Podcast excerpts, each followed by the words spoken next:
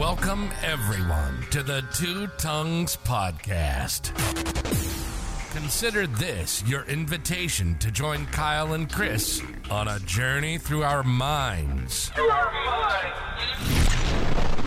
Where we explore the questions that have fascinated us for as long as we can remember. Could anarchy actually work? Does God exist? And just how did the cosmos get here anyway? Let me be the Virgil to your Dante, the Sacagawea to your Lewis and Clark. Let's take the guided tour through the dark chambers of our unconscious, seeking answers to the most important and unsettled questions of our shared existence. Ready or not, here we go. Here we go. What's up? What's up, Two Tongues world? Chris coming at you again with another solo episode today. I'm taking a day off work today, so I'm going to spend a little bit of time recording. I'm glad I am off because this is a um, this is a doozy. This one, this one is a doozy, I think. So today, today we're going to do the first of a three part series on postmodernism. Why? Because I don't understand it, because it keeps coming up and I don't understand it. So I'm doing the hard thing, which is something that I continue to, to uh, to suggest uh, that's good for for all of us. Do the hard thing. So I'm I'm getting into it. I am getting into it. Um, a couple of things. So we talked about postmodernism before.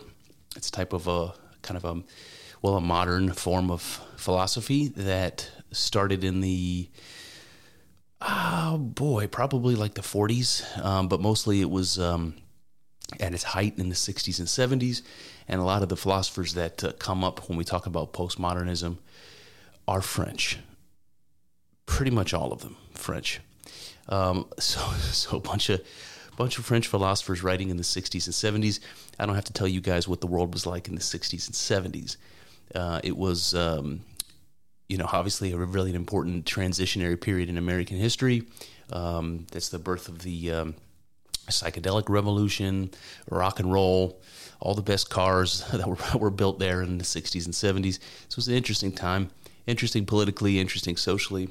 Um, and postmodernism came, came out of this uh, this time. So when we talked about it before, it came up in the context of uh, Jordan Peterson being, um, well, against it, you know, for, for lack of a better word, against it.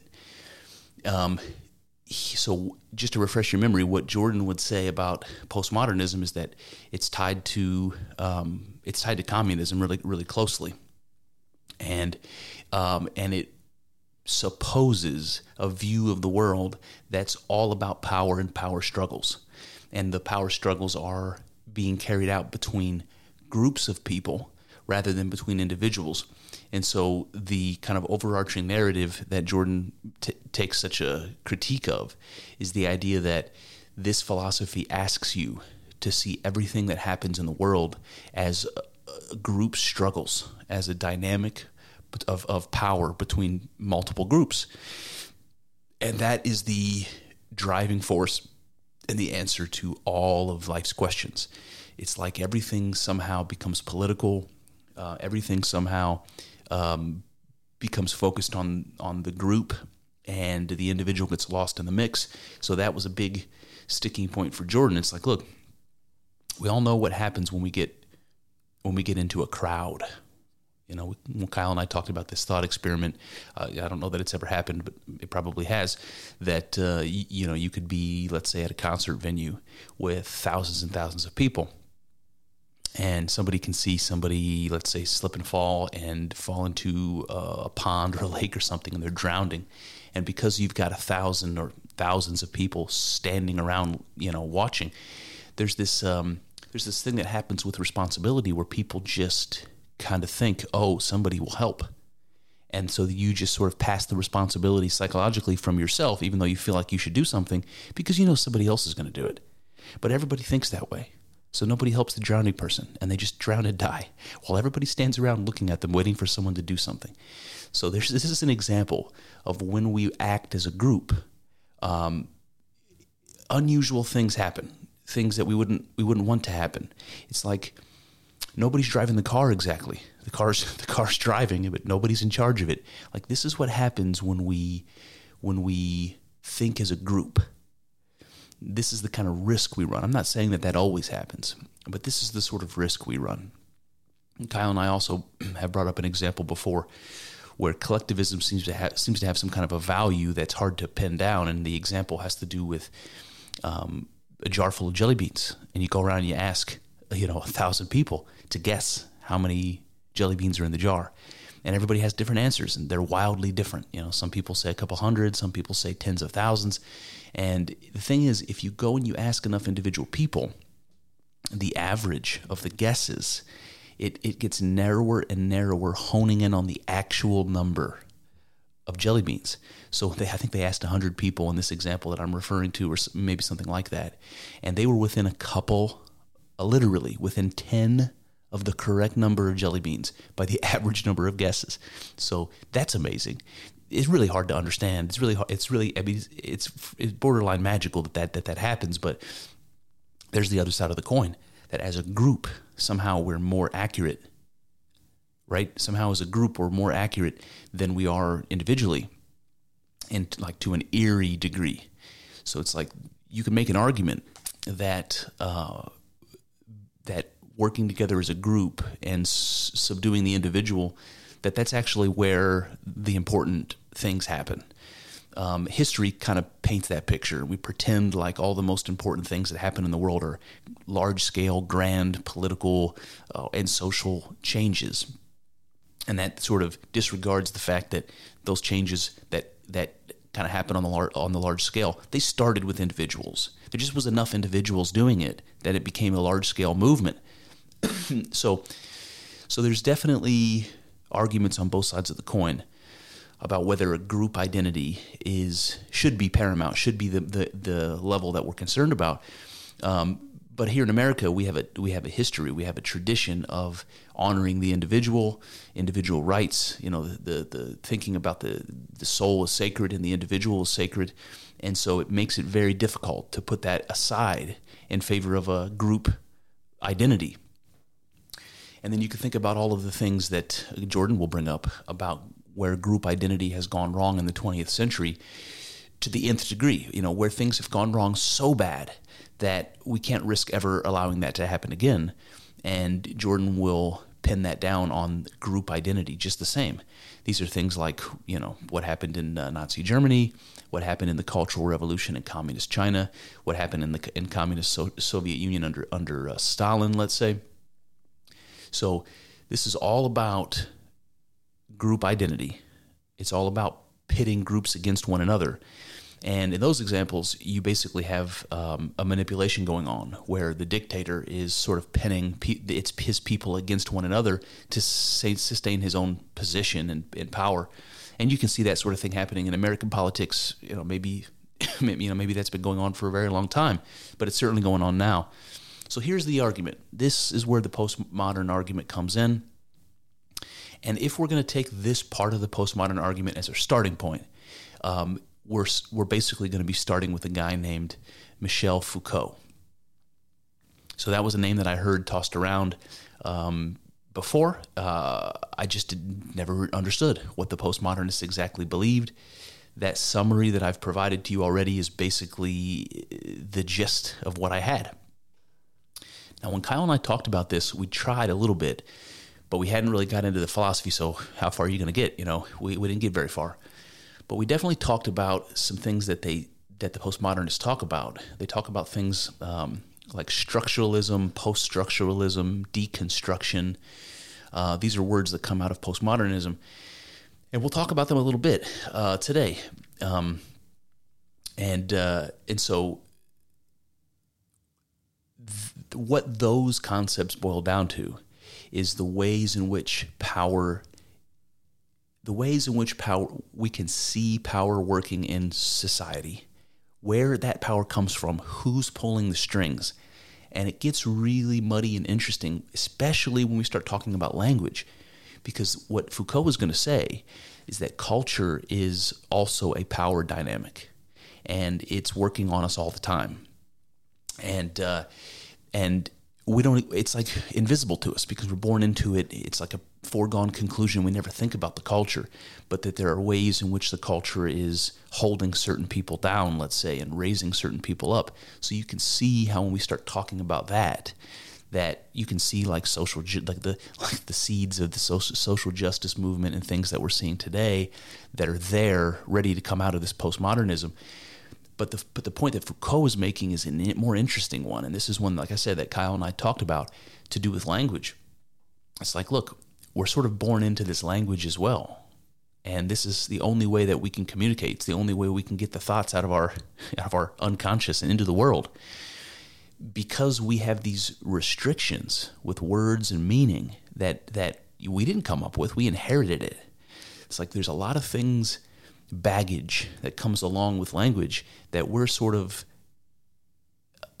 it's sort of invisible to us and that there that there are things that come about and how we communicate with each other and the meaning that that we kind of mutually agree on that's influenced by the limitations of language and the assumptions in language. So it's it's like this is something that Kyle and I talked about if, if, when we were talking about Jordan Peterson and lots of other things that I actually sort of agree with. It like it has to do with when I come up with a word and I'm trying to and I'm trying to convince you, let's say, that that word reflects something in the world, like a table or a dog or something. Like I'm the first person to come up with this word, and I want you to believe that it's referencing this thing out there in reality. And what I don't take into consideration when I do that is the fact that this other conscious creature who's looking at this reference, this object, a table or a dog, let's say, that their perception is not the same as mine, that their history is not the same as mine, the connotations that they have to a dog are not the same as mine. So, arbitrarily using this word dog that we both sort of agree means this thing, it actually doesn't mean the same thing to me as it does to him or her. So we're assuming that we're, we're communicating, that we're on the same page using these symbols for language. But maybe we're not. Maybe we're fooling ourselves that that's what we're doing. And maybe we're living in some sort of fake, illusory type of type of world that way, um, in ways that we don't understand. And I think that's interesting. I think there might be something to that because it it's connected to this idea that Kyle and I talk about sometimes that we don't know anything beyond our subjective experience of the world. We don't know anything beyond our perceptions. So when we look out at the world, we see the things we see. We have no choice but to believe that that's what they are, or pretty close to what they are. But we have no way of knowing really how much of an illusion our perceptions are, and if when we look out at the world, what we're seeing is really nothing at all like what's really there. And this is the idea about objective reality. Like we have no idea what that is. We only ever experience it through our subjective experience. We only ever experience it through our, you know, through our senses, and uh, that that they're not perfect. So there's a mystery there, and this seems to be what Foucault's pointing out. It's like, look, I can use a word, but does it really describe the thing behind the word?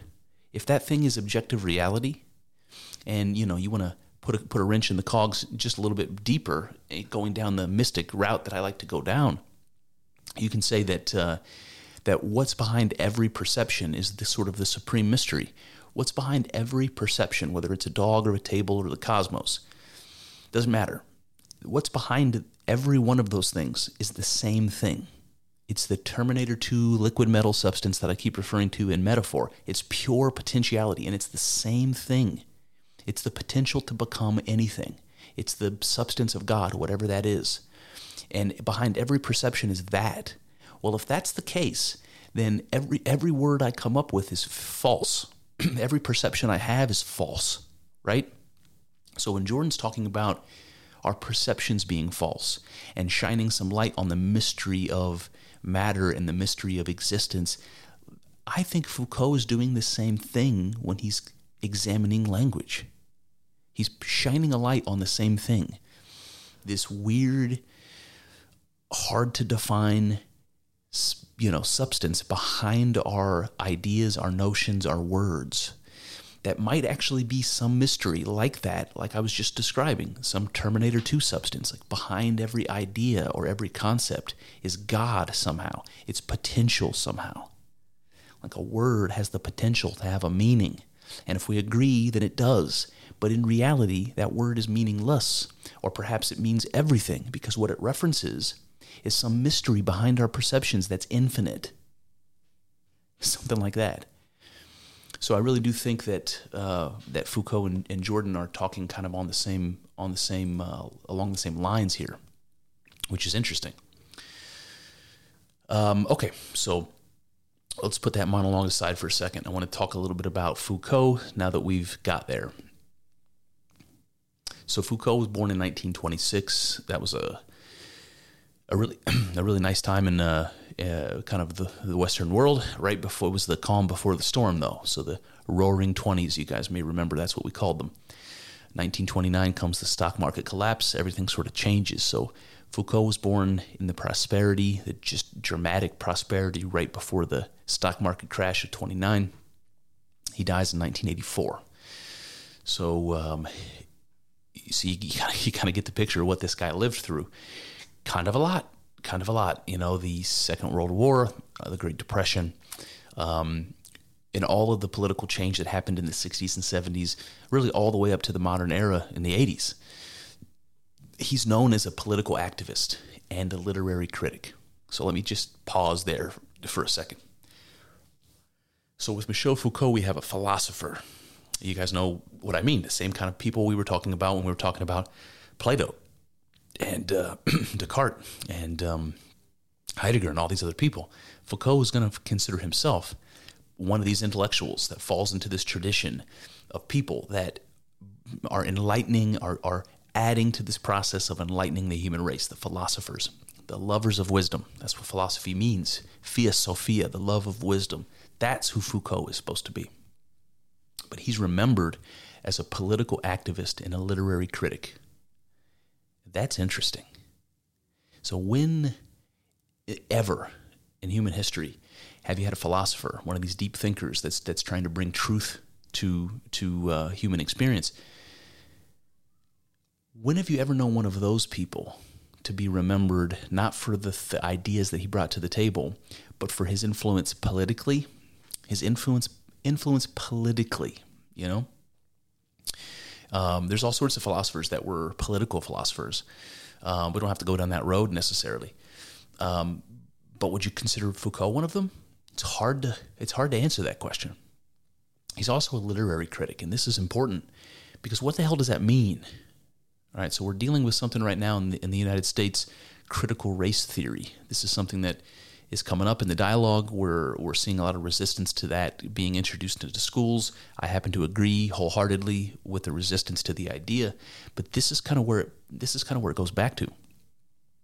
A literary critic is somebody who reads important works of literature, uh, important important contributions to the culture. You know, great books like like like Moby Dick and Jane Eyre and Animal Farm, and you know, great books they read those things and they pick them apart and they point out where the, there were assumptions that were wrong, where there were, um, you know, where there were uh, misunderstandings that took us down the wrong path.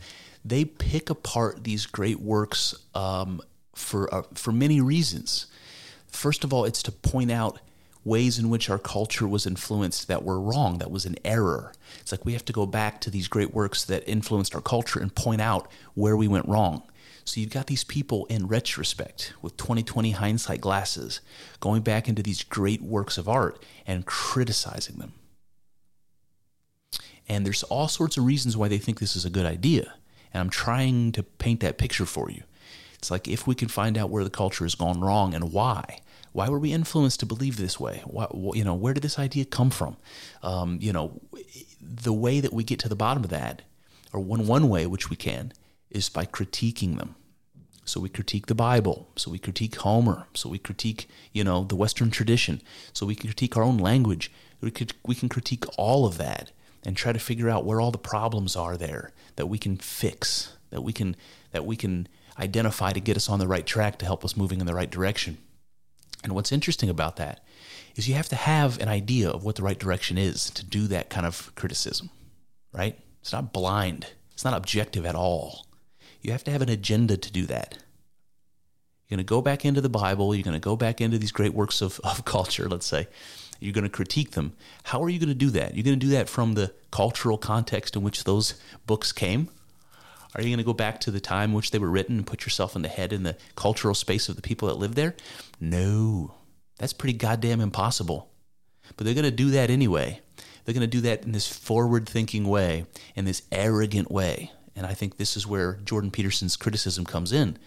You have to have something to critique. So what are you going in what are you going into, you know, the Iliad or the Odyssey looking to critique? And this is what we see with critical race theory today.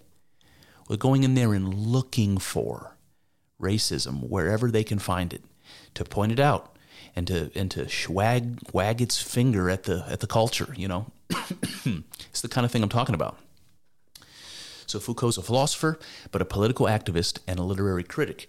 And this is where he's focusing his great mental ability. This is where he's focusing his his interest in contributing to the culture. He's his interest is to make a political difference and to to tear apart the culture to find those those components of it that are wrong that need to be fixed or those new opportunities that let's say were hidden from us by you know by tradition something like that. Shake things up. Break break walls down. Find ways of of releasing potential, find ways of opening doors and windows, you know, find ways of creating something new um, where we where we were only finding brick walls and closed doors, something like that. It's kind of like a it's kind of like an inspiring philosophy. There's a way of looking at postmodernism that's like that, and um, that's where that's where so much of the appeal comes from, and it's also where so much of the arrogance is and you'll see as we start reading it what I mean. Um, all right, so there's a little bit here in uh, Wikipedia that I wanted to bring up because Wikipedia talks about Foucault. I'll read you the quote. It says Foucault's theories primarily address the relationship between power and knowledge and how they are used to form uh, as a form of social control through societal institutions. So that's one way of summing up Foucault's brand of postmodernism. It's it's a theory that addresses the relationship between uh, of power and knowledge. So I know that's all as clear as mud right now, but we'll get there. And how that's used through societal institutions, that's through society at large, through our culture and our society, to control the citizens of the society. Um, I want to point out that it's not exactly clear. When we're talking about government, maybe it's different, but when we're talking about society, it's not exactly clear who's pulling the strings. So if society is structured in a way that it's controlling the people, it's not exactly clear that there's a dictator, that there's somebody who's the ruler of society that's making those decisions. It, rather, it seems like it's it's a collective thing that developed over a long time. So, across all sorts of different people living and dead, across all sorts of different cultures over a long stretch of time, that this is how society developed, and the people pulling the strings aren't some in charge person or even any particular group. It's the dynamics of all of those individual decisions that were made and all of the individual interactions with those people over generations. That seems to be what's pulling the strings, not some power hungry dictator. But that's also how how Foucault takes it, which I don't agree with. Another thing that Wikipedia says about uh, Foucault is that he was heavily influenced by Nietzsche. So I have to point out, so was Jordan Peterson, so was Carl Jung. You know, there's so many, so many important thinkers that were influenced by Nietzsche, where Nietzsche is kind of one of their one of their most important influences. And you've got someone like Foucault who is very much um, um, he's very much sensitive to kind of communism and socialism and and um, group dynamics. Very much sort of in favor of that uh, type of thinking. And you got somebody like Jordan Peterson who's could not be any any more different, who sees huge risks and concerns with groupthink and group dynamics, who thinks that taking robbing people of their individual agency is kind of the greatest sin. Like we need to be in we need to be master of ourselves, right? You know, that's important to us and throwing us into a group and taking away our group identity has all sorts of like red flags and danger signs and warning signs flashing off over Jordan's head where Foucault is more or less thinking that that that's good that that's nature so both men influenced heavily by Nietzsche coming out on very different sides of the spectrum and I I point that out for the obvious reason but also because there is going back to my earlier point there is a connection between the way that Foucault talks about language and the way the way that Jordan and, and Jung talk about um, talk about reality, talk about God. You know, and Jordan's a little bit more careful with doing that. Um, so this connection with Nietzsche, I think, comes from I think comes from a description that Nietzsche made, and I can't remember what what book this was in. But he makes a distinction between the gods Apollo in, in ancient Greece and Dionysus, and uh, a way of being that he calls um, Apollonian, like the way that Apollo, what Apollo represented, could you could think of that as a way of being, as a way of life. And then you could think about Dionysus. That was, if you remember, Dionysus is the we talked about it many times, but he's the god of the vine. He's the god of drunkenness and partying and frivolity and chaos. That, that there's another way of being a human being that's Dionysian. It's something like that. And so that there's this uh, Apollonian and Dionysian type of impulses that are going on in a human being all the time that are competing with each other. And this is easy to explain. You, you already know what this means. Think about that part of yourself that's always very rational, very cautious, that that likes order, that likes things to be a certain way, that likes to you know be able to rely on certain things, you know, like that the sun is going to rise rise in the morning, that they can rely on their friends and family, that stability and order are important. There's that part of our of our psyche. That's you might say the higher order part. That's the human part maybe. And then you've got the Dionysian part. That's irrational that's the animal part of us. That's the part of us that's that's in tune with our uh, instincts and desires in our bodies. You know, the, again, Dionysius was the god of, of the vine and drunkenness. It's the part of our body that is, uh, you know, that is attuned to our to the world around us and to our instincts. It's that sort of thing. The part of you that can take over, you know, when if you're lustful or angry, that part of you, the part of you that subdues your rational part, Dionysus is the part that subdues Apollo. But both of those both of those things are going on at the same time. Order and chaos. Apollo and Dionysius. Both of those things going on in our psyches all the time, and they sort of struggle with one another. And you know that because it happens all the time. You know, I, have been talking about fasting, and I was describing this to my mom just yesterday in exactly the same way she's like, "Why are you doing these long fasts, like three days with no food? Are you going 48 hours in between meals, like on a regular basis? What, what are you doing that for? What are you hoping to gain from that?" And I was like, you know, I hadn't really asked myself that question, but I'm like, you know what? Maybe what I'm doing is challenging myself in a, in a like an exercise of discipline. And what it is is what it is is trying to see if my Apollo can defeat my Dionysus. Right? If I'm not eating, uh, what's more primal than that? When you're hungry, wanting to eat, you know, what's more what's more pressing than that? So there's like this animal part of me that I know is there. That's that's always struggling against the higher order part of myself that's trying to subdue those those animal instincts. And what I'm doing is putting myself in a situation where I'm starving literally. And my body wants to eat. And I look at myself internally and I say, "No. No. I'm not doing that, you know, for any for any particular reason. I'm not I'm not, you know, it's not a psychological condition. I'm not anorexic. I'm doing that, you know, in, in a structured way on purpose, you know, for that particular reason. So that I can so that I can pit Apollo against Dionysus within my own soul and see if I can come out on top. something like that. And I, am serious. Um, and I think it's the same reason why people like Joe Rogan and um, and uh, uh, all those crazy all those crazy athletes that, that he's got on the the, the podcast, um, how, why they set themselves such difficult challenges. I think it's something like that. So we all have this battle going on, and it is you could say some kind of a power dynamic, a struggle within our soul um, for order over chaos or chaos over order all the time.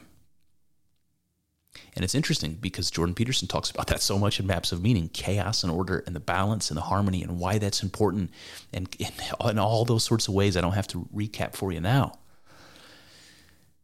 So there is a way of seeing that, that our lives are like that internally, that there's some sort of a power struggle going on like that.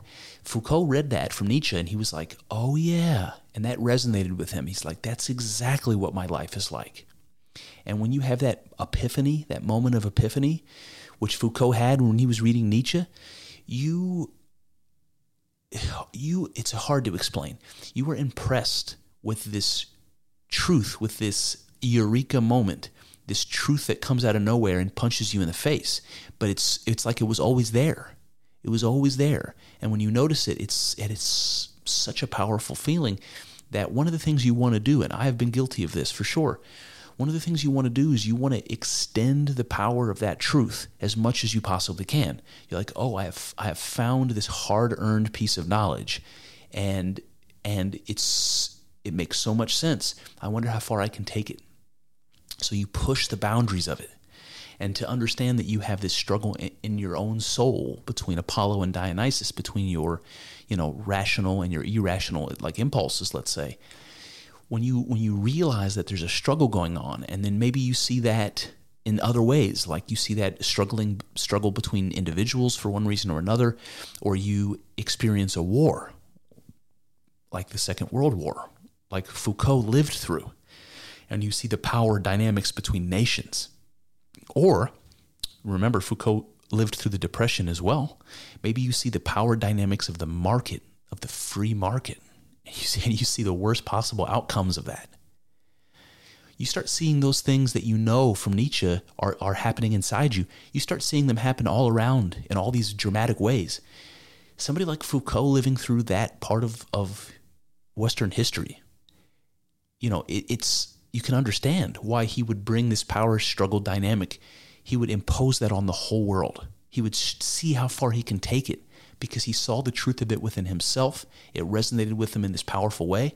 And he's seeing all this crazy shit happening in the world that he thinks is also uh, an illustration of the same kind of conflict that he knows is happening in his own goddamn soul. And he looks out and he sees it happening in the Second World War. I mean, you can understand to a certain degree why Foucault would take this power dynamic idea to the extreme.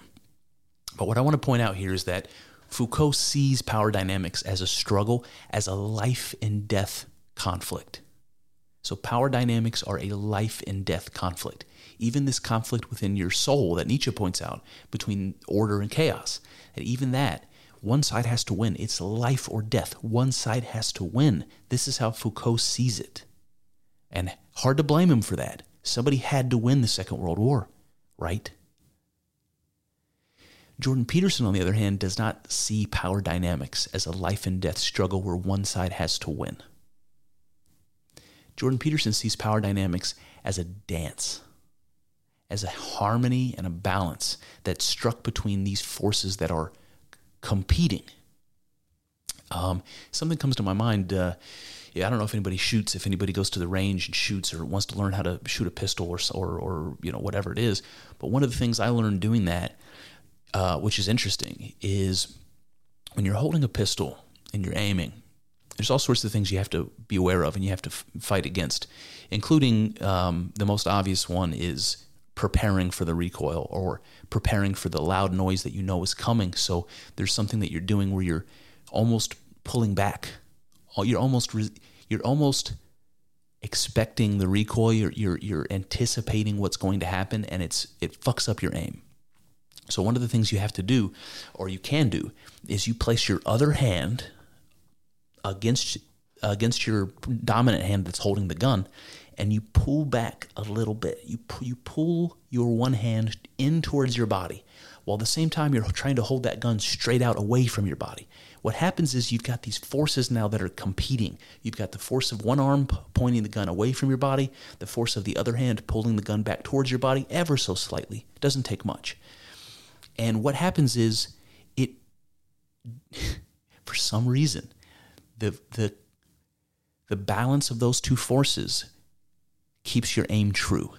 The balance of those forces will allow you to avoid some of those some of those psychological things that you're doing when you're shooting the gun that are that are causing you to to, to shoot you know uh, high and right. That happens to me, or high and left, something like that. You put a little bit of competing competing force there, and suddenly your aim is true. And this happened to me. It was amazing. So here's the idea that Jordan is bringing up: something more like that like the yin and the yang, the balance of competing forces, and something about the harmony between the forces is creating something significant. The harmony itself is significant. It's the thing that's valuable. It's the thing we want the harmony between chaos and order. We don't want all chaos. We don't want all order. That seems to be what Foucault wants. And again, hard to blame him. Hard to blame him when you're living through the Second World War. Yes, you want one side to be victorious. Yes, you want an end to this. But there is no end to existence. There is no end to being. And it's not it's not a winner take all situation. It's a, it's a harmony. It's more like a dance between two partners. All right, so I think that's a good way of introducing uh, postmodernism and Foucault. And um, again, the best thing I can do uh, to give you some counterpoints is probably pepper in some Jordan Peterson where I can. So without further ado, let's get into it. So the first section here I want to I want to call power and knowledge. So this has to do with going back to what Wiki said that Foucault's theories primarily address the relationship between power and knowledge. So let's get into Foucault's words about power and knowledge. All right, Foucault says the individual is a product of power. The individual is a product of power. What does that mean?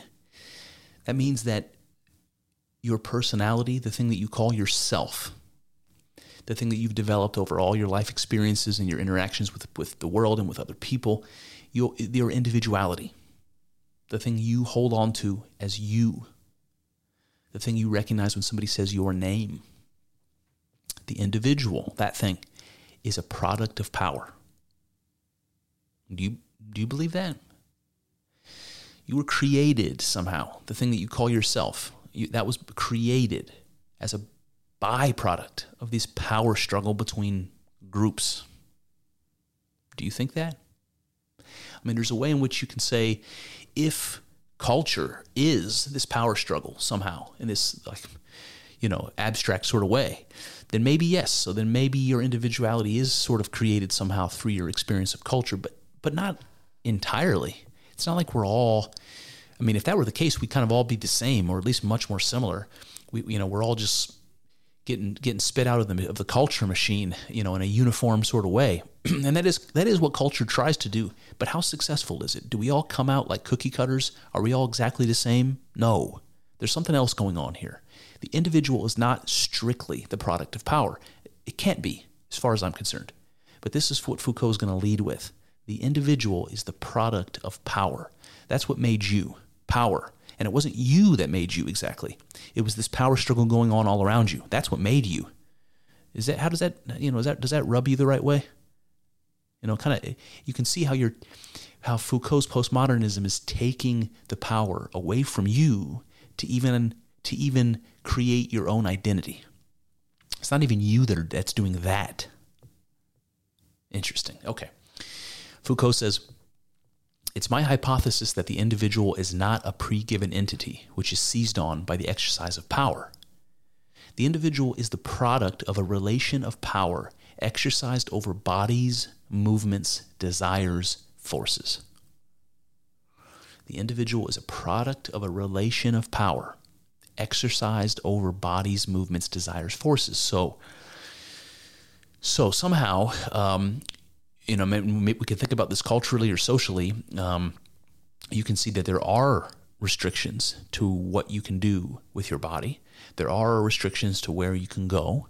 There are restrictions to what you're allowed to want. So when he says there's an exercise over desires, that's kind of true. Like if you if you have a desire, let's say as a kid, um, to to you know you you want you have you want to be greedy, you want everything for yourself. Mine, mine, mine. We all know that kid. You can't play with my toy. It's fucking mine. That kid. You know, maybe we could all, we all go through a stage like that. Let's say, but that desire is not okay. The society says it's not okay. So we limit that desire. We don't allow a kid to go on saying mine, mine, mine. And if we do, he kind of gets outcast by the time he's adult. Nobody wants to be around him anymore. So you can see there are restrictions to what things like what we're allowed to want. And th- those things don't come from us exactly, but they do control who we become, kind of. So I'm not going to be a greedy little dickhead if the culture, uh, you know, kind of beats out of me the impulse that that's okay. Right? And that's what we do. Right? To a certain degree. So there's some truth. There's so there is some truth in this. This you can see it, but it's not cut and dry that a relation of power is the whole story. But to Foucault, it's the whole story. Okay. So he goes on. He says, "There is no escaping from power. That is, uh, excuse me. Start over. There is no escaping from power. That it is always already present." constituting that very thing which one attempts to counter with it. So he's saying that this power dynamic is always there. It's always there. And he goes on to say, where there is power, there is resistance. And that's interesting. That's interesting for a lot of reasons because resistance to me seems to come from the individual. Resistance doesn't come from the group. Right? The group doesn't exactly make decisions. It's like a herd of animals. You know, if one if one of the herd animals in the top of the pack senses danger to the right, he turns to the left, and everybody else follows him. There's not exactly a decision being made there. Where resistance happens is in the individual. It's not in the group. And that's something that Foucault, as you as you, we go along, you'll see how he he continues to to discredit and push that individuality to the side as much as possible. But I think that's funny because to Foucault there has to be a power dynamic. It's not like it's not like a power rises and has no resistance to it and just takes over. A power is always being balanced by some other power. It's always struggling with some other power, so that there is a power and there's a resistance. And it, it, so the picture that that's being painted here is much more like what Jordan Peterson brought up. It's a it's a dance, it's a harmony, it's a balance. That's what a power dynamic is. And this is what Foucault says when he says, where there is power, there is resistance. That's the power dynamic. It's power and resistance together. All right, he goes on to say, My main concern will be to locate the forms of power, the channels it takes, and the discourses it permeates in order to reach the most tenuous and individual modes of behavior. So here I have to point out again a little bit of a, a little bit of a contradiction in Foucault. So he's saying what his main concern is going to be, which thank you Foucault for for being plain about what you're doing here because not everyone's not everyone's so honest and upfront. He says my concern is going to be to locate forms of power, the channels that that power takes, the ideas that that that power generates and permeates through the culture because I want to I want to identify all of those areas so that I can make possible the most individual modes of behavior. Let me say that again. He's going to identify power. He's going to point to it and say, this is, you know, undue influence. This is undue influence. This is undue influence. These are all things that are making us less individuals. These are all things that are limiting our possibilities. I'm going to point them out so that people can can realize, oh, I can I can be what I want to be. I can think what I want to think. I can go in all these crazy directions. Um, I that's what he means when he says to to bring about it, you know individual modes of behavior. So he's making it out like the goal of postmodernism, the goal of um, challenging, of of making plain and challenging this power dynamic. The goal of it is to allow people to be more individuals This is coming from the same person who, for the rest of this dialogue, is going to talk about the group, the group, the group. So, this is where I think some of the contradiction is from such a smart man as, as Michel Foucault to not understand that he's talking out both sides of his mouth, I guess is what I mean. I'm not sure that Foucault ever reconciled this. At least I didn't see where he did. So if anybody knows, let me know. All right. Back to Foucault. He says, Man, whom we are invited to free, is already in himself the effect of a subjugation more profound than himself. So that's just literally not even a complete sentence.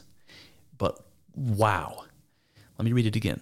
Man whom we are invited to free. So he's talking about here the goal that he just referenced, the goal of his of his philosophical exercise is to free the individual, to be an individual. To not to not to not be bumping up against all the walls, all these phony, fake walls that culture and society and power struggles have uh, have have kind of boxed us into. He's going to tear down those boxes as best he can, so we can we can bloom and flourish and be individuals to be free to be weird and strange and taboo, that kind of thing, to see what new things we can bring about. Again, a very Petersonian thing to say. You know, in Jordan Peterson's mind, the chaos is is the generative force, its potential. Everything, anything and everything can come from it. And and seemingly our goal to Jordan Peterson, our, our the meaning of our life, is to see what we can bring from the chaos into reality. This is exactly what Foucault is saying in a, in a certain way. They're going about it in different ways, but the goals seem to line up a little bit here. And so when Foucault says that man whom we are invited to free, he's talking about, again, wanting uh, the individual to be freed from all of these arbitrary, you know, rules and, and uh, barriers. And he says that that person is already in himself the effect of a subjugation more profound than himself. So, what does he mean by that? He's saying that the person who we want to be free, the individual, that he is already a slave to himself somehow. And he calls that a subjugation more profound than himself. Now, I'm, I'm going to keep reading because it'll get clearer. He says, A soul inhabits him and brings him to existence, which is itself a factor in the mastery that power exercises over the body Oh my God. The soul is the effect and instrument of a political anatomy. The soul is the prison of the body. The soul is the prison of the body. All right, so first of all, very strange here for somebody who uh, who's who's a proclaimed atheist to talk about the soul, but also strange for him to paint this picture because this is a this is the mind body problem. This is something that philosophers like Foucault are very familiar with. The idea that we have a body and that we have a mind or soul. And it's to us it seems to be like something connected to the world, our body, and something not, our soul, our consciousness. And we've always struggled to reconcile those two things. And the reality is that's how we are. We're, we're made up of this sort of unlikely mix of spiritual and material, and it's hard to understand. And so philosophers have been arguing about this for a long time. And this is what Foucault brings up a soul inhabits him and brings him to existence. Okay, so you can see a, a soul inhabiting a body and bringing that body, making that body alive, or something like that, which is itself a factor in the mastery that power exercises over the body.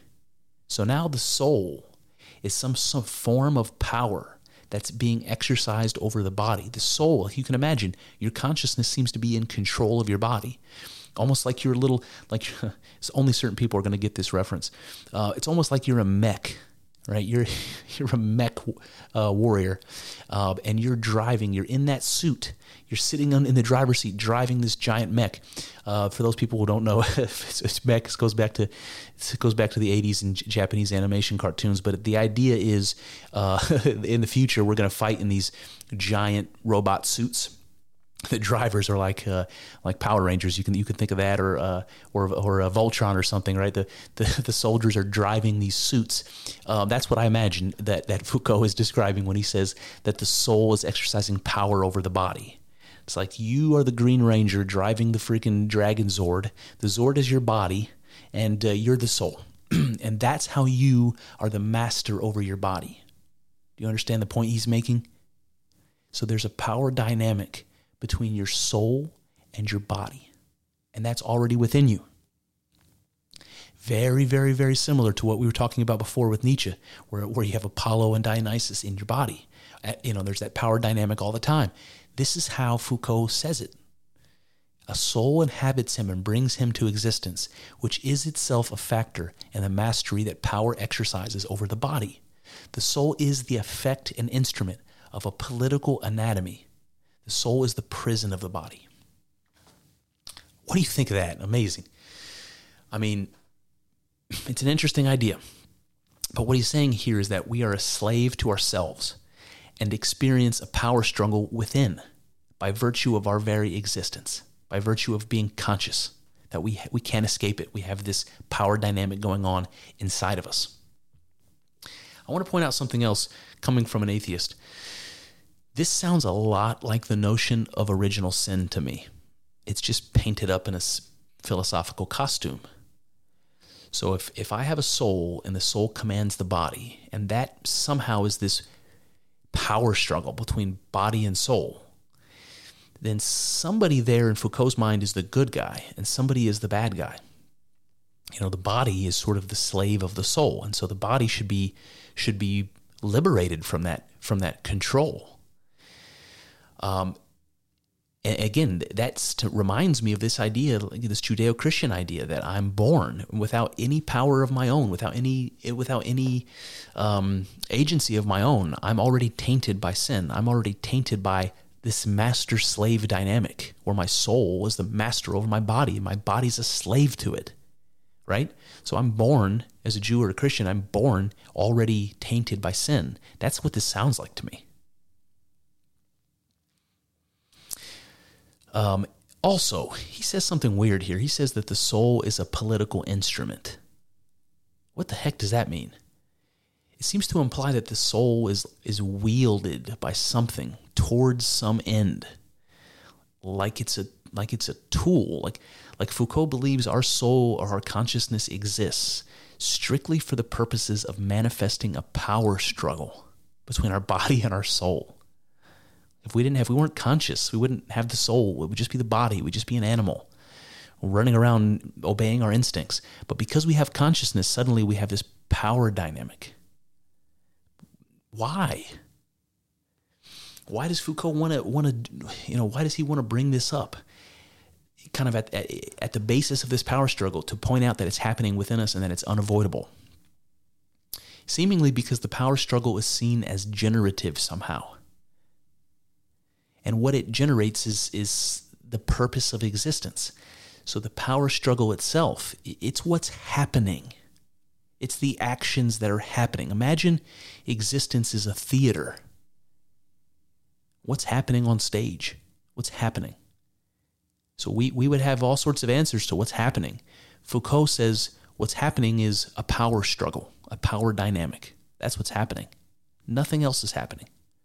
Th- it looks like other things are happening, but behind them, the behind those perceptions is just a power struggle. You see how you see how that's starting to sound like that Terminator 2 substance behind behind our perceptions? Objective reality is a power struggle. That's interesting. It's interesting for an atheist because it's starting to sound pretty goddamn spiritual. Let's keep going. Foucault says, Let us say that we are obliged to, to produce the truth by the power that demands truth and needs it in order to function. We are forced to tell the truth. We are constrained. We are condemned to admit the truth or to discover it. Interesting. So he says, I'm going to read this first bit again. He says, We are obliged to, to produce the truth by the power that demands truth. So you can see that what he's describing here is something like we don't have a choice in the matter, but, but to generate truth. And we're doing that in response to a power that demands truth it's interesting because we don't really know what he means by this. What is the power that demands truth? What is that? Um, so where my mind goes here is um,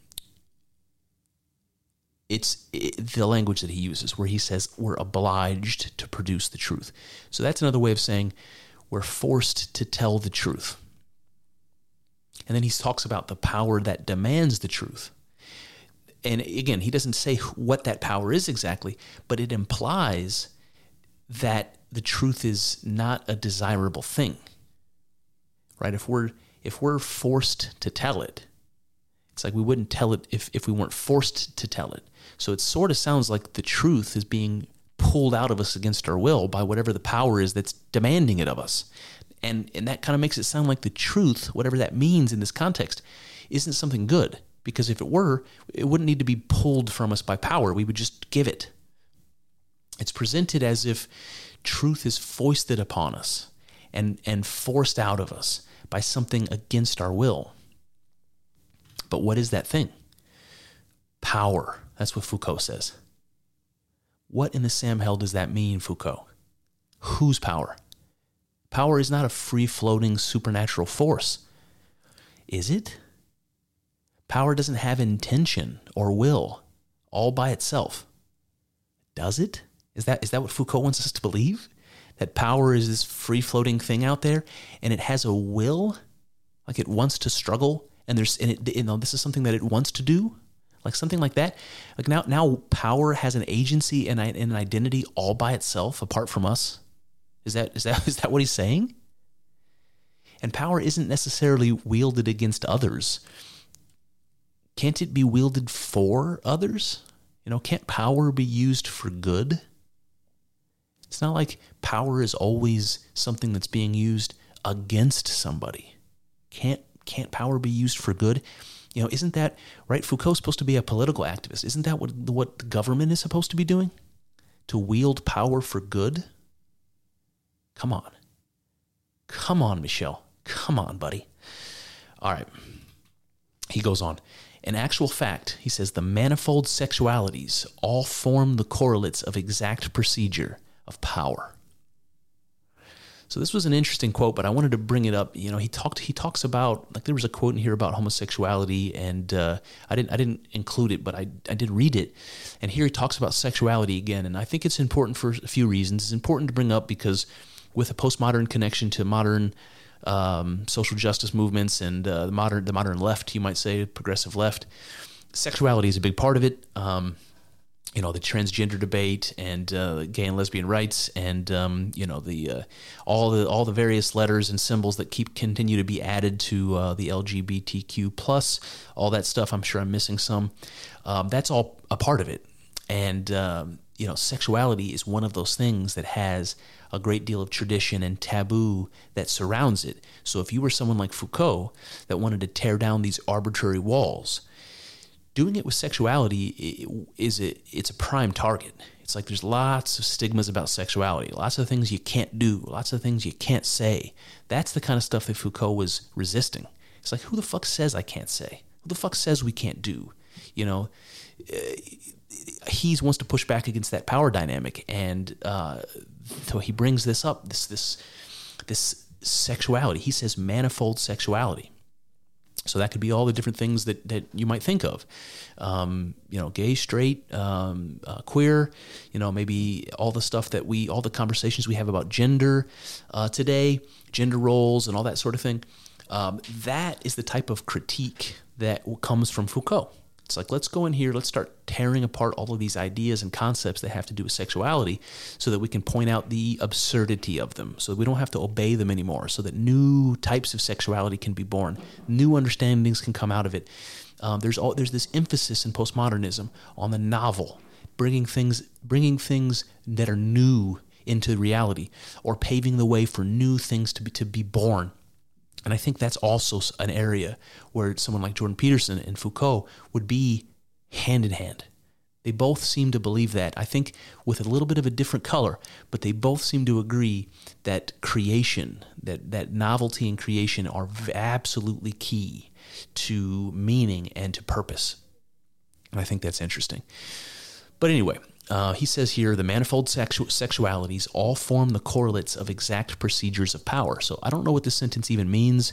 Um, and there's a lot of postmodernism that's like that, very, very hard to understand. Uh, but what he's saying here is that there's a connection between sexuality and power. And so here's my piece um, Is sexuality reducible to a power struggle between the sexes? Sexuality. Is that what that is that what that is? You know, you think about romance and the birth of your first child and, you know, um, adolescent, you know, p- periods of just lust and and uh, you know all the things that go along with sexuality that, that have to do with your forming your identity and and uh, you know forming your kind of moral compass which happens which happens so much during puberty and, and and you know the bloom of sexuality. Imagine all of that stuff. Is all of that stuff reducible to a power struggle between the sexes do you think I wrote down a little note here. My my opinion. Hogwash. That's what I wrote. Hogwash. It's an oversimplification. It's an oversimplification. There's a lot of that happening in postmodernism, and it ignores basically all of the characteristics of sexuality that we actually care about. I mean, there are power struggles in sexuality. There are things like rape. There are things like uh, you know p- people feeling diminished by gender roles. You know, that that's those are legitimate conversations but they're like marginal conversations when you look at the when you look at the topic of sexuality as a whole. We're gonna get bogged down on that. I'm gonna tear tear everything down that we care about, you know, to do with romance and sexuality and our identity, because we want to find if there's something in these um, uh, narratives that we tell about about sexuality that that is holding us back somehow. Like I wonder where where the period of diminishing returns, where does that come in here? Like, what do we have to tear down to find? You know, like where, do, where where's the limit here? Where, where do we stop? What do we have to tear down in our soul, in our society, in our culture, to find all these bugs in the system? Like, at some point, at some point, are we are we causing more harm than good? I don't know that Foucault ever asked that question. I certainly don't think that the progressives and the postmodernists today are asking that question. But I digress back to Foucault. He says this is where he first starts talking about language. This this is important. He says when language arrives at its own edge, what it finds is not a positivity that, that contradicts it, but the void that will efface it. Into that void it must go, consenting to come undone, in a silence that is not the intimacy of a secret, but a pure outside, where words endlessly unravel. So when language arrives at its own edge, so when we get to the point where where we've we've used language to to the highest level that we can, we've cracked it open, we've we've done everything we possibly can with language. Let's let's talk about this from the from the uh, from the example of a word because language is always changing, and this is also a postmodern thing. This is something you see from the left, uh, the progressives today, all of the time mean, we've talked about this before, so I don't want to berate this idea, but the idea that you can create a word or you or that the meaning of words evolve and change over time. Sometimes that's intentional, sometimes it's not, sometimes it's natural. Um, but what that when you get to the end of the kind of usefulness of a word, that what happens is he, Foucault says that it must go into the void. It must consent to come undone. That word has to, the meaning of that word has to go into, has to get sucked into the black hole from whence it came. He calls that, he calls that a pure outside where words endlessly unravel. So this is an interesting picture that he's painting of meaning and language, where the where the meaning of words is constantly transforming, and at some point the meaning of the words become exhausted. They no longer have meaning anymore and that, that when that happens they just get recycled they go back into the into the void where they came and so the implication is that we we give we create words and assign meaning to them and that and that that meaning is not Ooh, it's really hard to describe. Imagine that Terminator 2 substance again. So let's go back to this understanding, this picture I tried to paint uh, earlier that Foucault believes the same thing Jordan does about objective reality. Uh, that's maybe that's a stretch, but let, let me just say that that we have this infinite potential, whatever this is, this thing that I call God, that exists behind all of our perceptions. It's the ones and zeros in the matrix that, that the computer program that these people are living in, that's perception.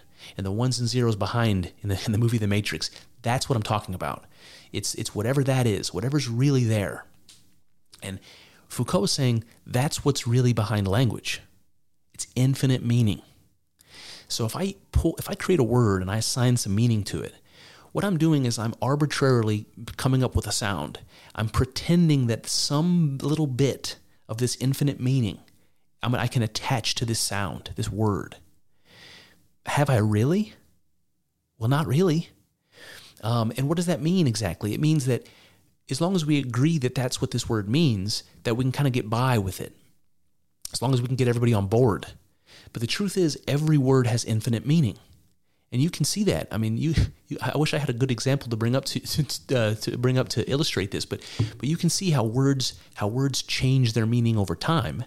Um, you know, I, am trying to think of a, of a maybe like a pop culture word or something. Um, you know, like like um, oh, oh geez, I don't know. I'm such a freaking '90s kid. Uh, just thinking about like like the word bad, like like like like the word bad, the way Michael Jackson would use it. I'm bad. I'm bad. That's a good thing, man. That's a fucking good thing if you're Michael Jackson bad. But in modern and you know in, in the ordinary parlance, bad means exactly the opposite. So that's that's you know, maybe it's a terrible example, but it's an example nonetheless. How the meaning of a word is absolutely flexible and the only thing making it mean what it means is mutual agreement. And if someone like Michael Jackson comes in and says the word bad no longer means bad, it means good, it means cool, you get enough people to agree because Michael Jackson is Michael Jackson. Guess what? Bad means good now, buddy. Bad means good. That's what he's saying. That's what Foucault is pointing out. That language is like that. Um, I think that's absolutely interesting. I have a hard time poking holes in that. I think that there's something to that. There's something to that. Um, and I wonder what Jordan Peterson would say about that. I have a hard time thinking that Jordan would disagree with what I'm saying. Um, okay, so the meaning of language is transitory, it's always transforming, something like that. So language is ultimately a tool of power that we use against everyone else in Foucault's estimation. Language is not real, and therefore it cannot and should, excuse me, it can and should change. Language is not real, it can and should change, and that's ultimately up to us. We can change the meaning of language so that it's a tool that's useful again for us, for whatever, whatever we want to use it for. Um, and when it changes, the meaning is lost or transformed, but something new and novel can emerge from its ghost. And that seems to be the highest good for Foucault novelty. So if we suck this old word that doesn't have any, meaning anymore into the black hole, then we can regurgitate whatever the, the pieces were back into the world to create something new now. And you can see that with a with a good and bad example, the Michael Jackson Michael Jackson example of bad. Oh boy. All right, so Foucault says he says in a sense I'm a moralist insofar as I believe that one of the tasks, one of the meanings of human existence, is never to accept anything as definitive, untouchable, obvious, or immobile. No aspect of reality should be allowed to become a definitive law for us. We have to rise up against all forms of power, but not just power in the narrow sense of the word, referring to the power of a government or of one social group over another. These are only a few particular instances of power. Power is anything that tends to render immobile and untouchable those things that are offered to us as real, as true, as good. All right, so this is an important quote for Foucault. He, he talks about himself as a moralist, and then he's explaining what he means by that. So he points out he points out things that are untouchable things things that in our culture and in our society we want to remain permanent and unchanged. Those are things like the law. Those are things like, um, you know, in America, it's property rights. It's, um, you know, it's uh, protection under the law. It's, it's there's there's things like that that we we want to remain the same. We want to be able to rely on. And like I said before, from the uh, the um, Nietzsche example of Apollo, that their order is something that we need. Think about children. Think about how how important it is for them to have a bedtime. How important it is for them to have a schedule so that they know when they're eating and they know when they're playing and they know when they're you know when they're this and when they're that. How important order is, especially when we're developing as children. You know, psychologically, it's so important. Um, so there are things like that. There are things like that that that we, we would say we want to be untouchable. We want to be permanent. But what Foucault focuses on is that those are the things that get in the way. Those are the things that become these arbitrary walls that we get so used to we don't even we don't even know they're there anymore. Um, that's the same logic that people use in the social social justice movement. Let's say today, when they talk about white privilege, it's like, oh, it's invisible to you because you don't you don't see it because you because you know you it's it's it's so ever present that you get you adapt to it, you get used to it, and it becomes invisible to you. You don't see it, but it's still there. That's the same type of argument. It's the same thing that comes up. Same thing that comes up uh, again in social justice as as in uh, Michel Foucault. Um, and and to Foucault, it's tearing those it's pointing those things out and tearing them down that leads to more opportunity, that leads to greater potential, that leads to something new. And and it's interesting that he points out the things that we consider real, true, and good, that those are the ones we have to be the most suspicious of.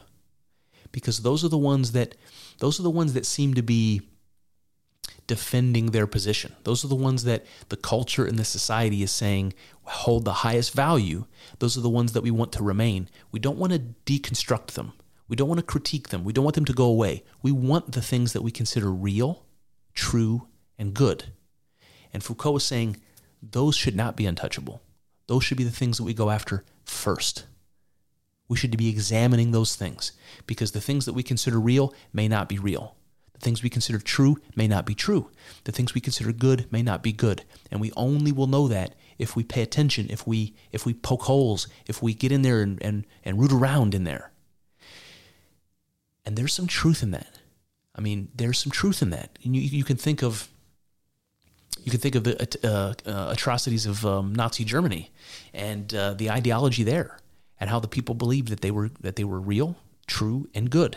And if nobody ever examined them, that nobody would ever point that out. And the Nazis would just keep doing what they're doing, something like that.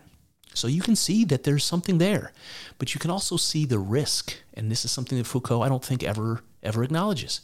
The risk is if you go in there and you start pulling the rug out under the things that we we consider real and true and good. What happens if you accidentally undermine something that is actually real, actually true, or actually good? What happens if you undermine that? What happens if you take that away? The person who Foucault loved so much, Nietzsche, specifically warned him against that when he talked about the death of God. What happens when that foundation gets pulled out? When God is dead, then will there be, will there be enough water to wash away that blood? And then what, what will we do? So Nietzsche tried to warn Foucault, but Foucault didn't must not must have fucking missed that sentence. Nietzsche is not the easiest read. Um, I don't mean to be disrespectful to Foucault. I think he was a very smart guy, but come on, man. So to Foucault, it's like we should di- dissect and deconstruct those things that we hold as true, real, and good, so that we can rise above the power the ideas and the concepts hold over us. So that's also important.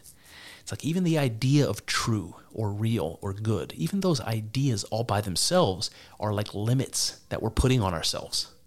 And that we that we we actually have to we actually have to disrupt that power, the power that those concepts have over us. Something like that. Think about that. But are ideas of real, true, and good, are they legitimate? Are those ideas even legitimate? If they are, why destroy them, Foucault? Why destroy them? Why claim that they have undue power over us, or any power over us at all? And why would destroying these be arbitrarily good? See, to, to Foucault, an idea or a concept being questioned or undermined is always good. But why? Because it clears the way for something new to arise. So, why does the novel or the new equal good for Foucault? And why can't the old coexist with the new? I think that is at the is at the crux of the difference between Foucault and Jordan Peterson. Because Jordan talks about the dance, the harmony, the synthesis of the chaos and order. So to Jordan, if you have something that's old, that's corruptible, that it can always be recycled and renewed and turned into something good again. You don't have to get rid of the old to have something new. To Foucault, it sort of seems like you have to demolish the old to have something new. To, to Jordan, it's like, no, we can build on it. We can synthesize it, the old with the new. And if you don't, that, that's the death of your father. That, that the mythological death of your father that Jordan talks about. He's like, look, if you demolish the old, that you're losing your your your footing. All of the work that all of the human beings that came before you did to to to uh, to make your life better than theirs was. All of the culture that we've created to help our our future, our children, that you're throwing all that under the bus and starting anew. And Jordan's like, there are risks with that. There are very large risks with that. That's what Nietzsche was pointing out with the death of God. And that's something that Foucault seems to ignore. All right, he goes on, he says, the strategic adversary is fascism. The fascism in us all, in our heads and in our everyday behavior. The fascism that causes us to love power, to desire the very thing that dominates and exploits us. So here Foucault is talking is pointing out again this internal struggle. He's saying that all of us are, are fascists in our soul. Now, if you guys don't know what fascism means, and I don't blame you because it's with things like Antifa, anti-fascist, and with the modern understanding of fascism, you know, compared to the historical understanding of fascism, it doesn't surprise me that people don't really understand what fascism means. But what it means, you can wiki this if you don't believe me, is a form of, of authoritarian power that involves the suppression of opposition. So it's authoritarian power that suppresses opposition. So you can see that with the Nazis, for sure. They were fascists, but every single communist system that's ever existed has been fascist as well. You can see that. Anything that has a dictator, uh, you know, controlling power, and anything that uh, um, suppresses opposition, which is every dictator, that's fascism. So, you know, that's what we're talking about here. Um, Foucault is saying that that exists in, in each each one of us, that we all love power and want power, and we all don't want don't want power exerted over us. So that all of us have this have this instinct going on that both loves and hates power, something like that. And uh, he says it's the very desire that dominates and exploits us, and that we have to fight. We have to fight against the fascism in ourselves. So you know, I don't disagree with this, but I think we diverge 180 degrees at this point from where Foucault began when he was talking about critiquing power dynamics. He's like, that's aimed to reach, if you remember, to reach the most individual forms of behavior. That's what he said, to reach the most individual forms of behavior. And yet, here we see a rejection of the individual as he's presented as fundamentally corrupted by his instinctual desire to dominate and exploit. So, what is it, Foucault? Do we want to do we want to clear the way for the individual to be an individual? Or do we want to push down the individual because that's the part of us that that's the fascist. That's the part of us that wants to that loves power, wants to exploit and dominate. It's the individual that wants to do that, right? So we want so we want to we want to subdue the individual or do we want to clear the way for the individual to bloom, to bloom? What do we want to do here, Foucault? Which one is it? He goes on, he says, the real political task in a society is to criticize the workings of institutions that appear to be both neutral and independent. To criticize and attack them in such a manner that the political violence that has always exercised itself obscurely through them will be unmasked so that one can fight against them. So, this quote is extremely important to remember in, in reference to what's happening today. So Foucault says that the real political task in society, this is the goal of politics, is to criticize the workings of institutions that appear to be neutral and independent. So we're going to criticize all of the institutions in the society that keep things running.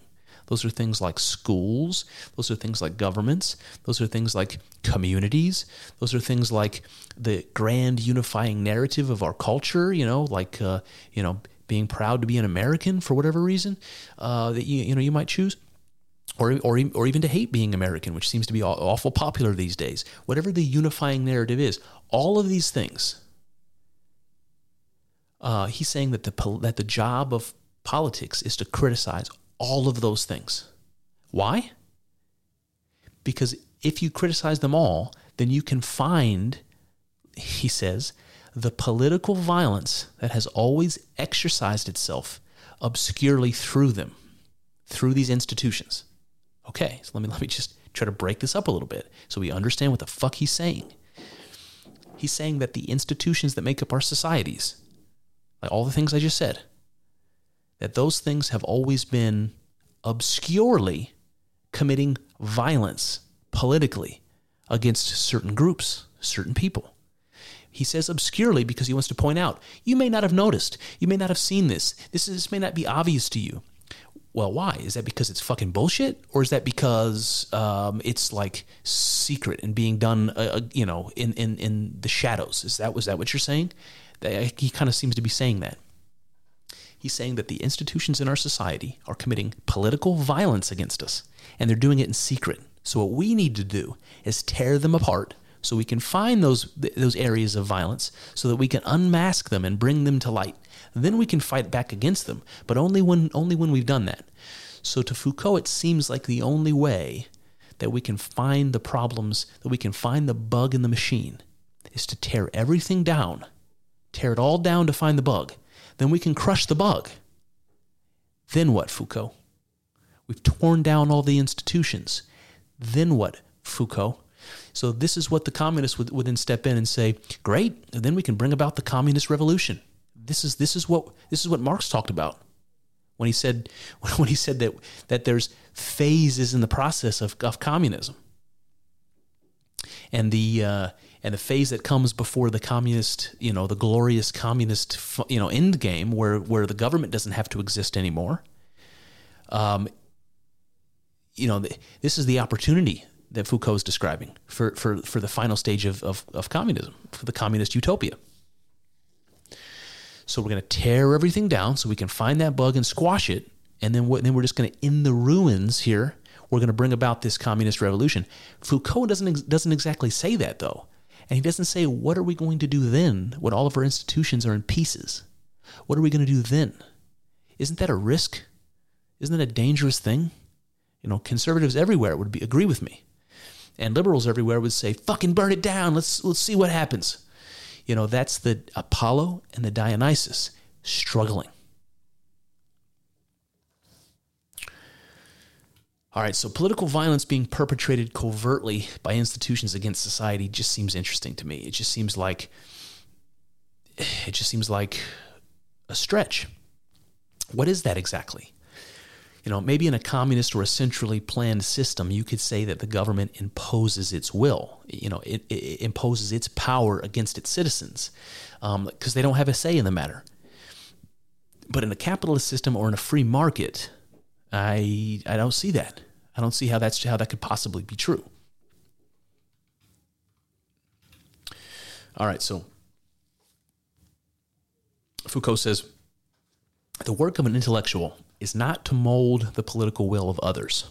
Let me just stop right there. This is a bigger a bigger piece here, but Foucault has just said in this in this first sentence, this opening sentence, exactly the opposite of what all of the people who follow postmodernism today are doing. The political left, the progressives in particular, um, they want to mold the political will of others. All you have to do is watch the news and see how they're talking to you that, to understand that. They're berating you, they're making you out to be dumb if you don't agree with them, and that has been happening for a very long time in, in media. Um, that's the thing that I br- brought up when I said that that Rachel Maddow single handedly turned me against the Democratic Party when I was trying to figure out where I where I would land politically. That her arrogance and talking talking about things like that, like you're an absolute idiot if you don't agree with me, like every single one of these absolute assholes on social media that's yelling at people who haven't got the vaccine, call, calling them you know pussies or saying that they're afraid uh, or whatever it is that they're saying. Um, it's shaming people into into agreement with you. And it's arrogant.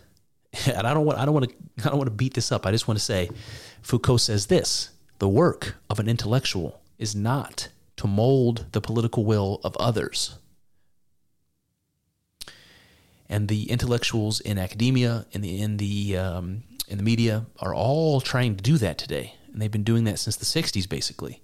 And Foucault, who's their you know, who's their George Washington, you might say, is telling them that's not their place. So there's that. and I'll keep reading. He says it is to re examine evidence and assumptions, to shake up habitual ways of working and thinking, to dissipate conventional familiarities, to reevaluate rules and institutions, and to participate in the formation of a political will. So, this is what he thinks the role of, of the intellectual is in, in the culture. It's to it's to re-examine, poke holes, and tear down all of those things that are that that we wouldn't ordinarily even look at. The things that are invisible to us, our assumptions, our habits, the things that are conventional, traditional, familiar. That all of those things we should be tearing down.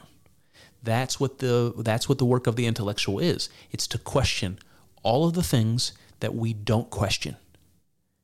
Now, I kind of don't disagree with that. I think that is important. It's very important because assumptions, I don't know if, if your mom or dad ever told you about assuming, but it will make an ass out of you and me.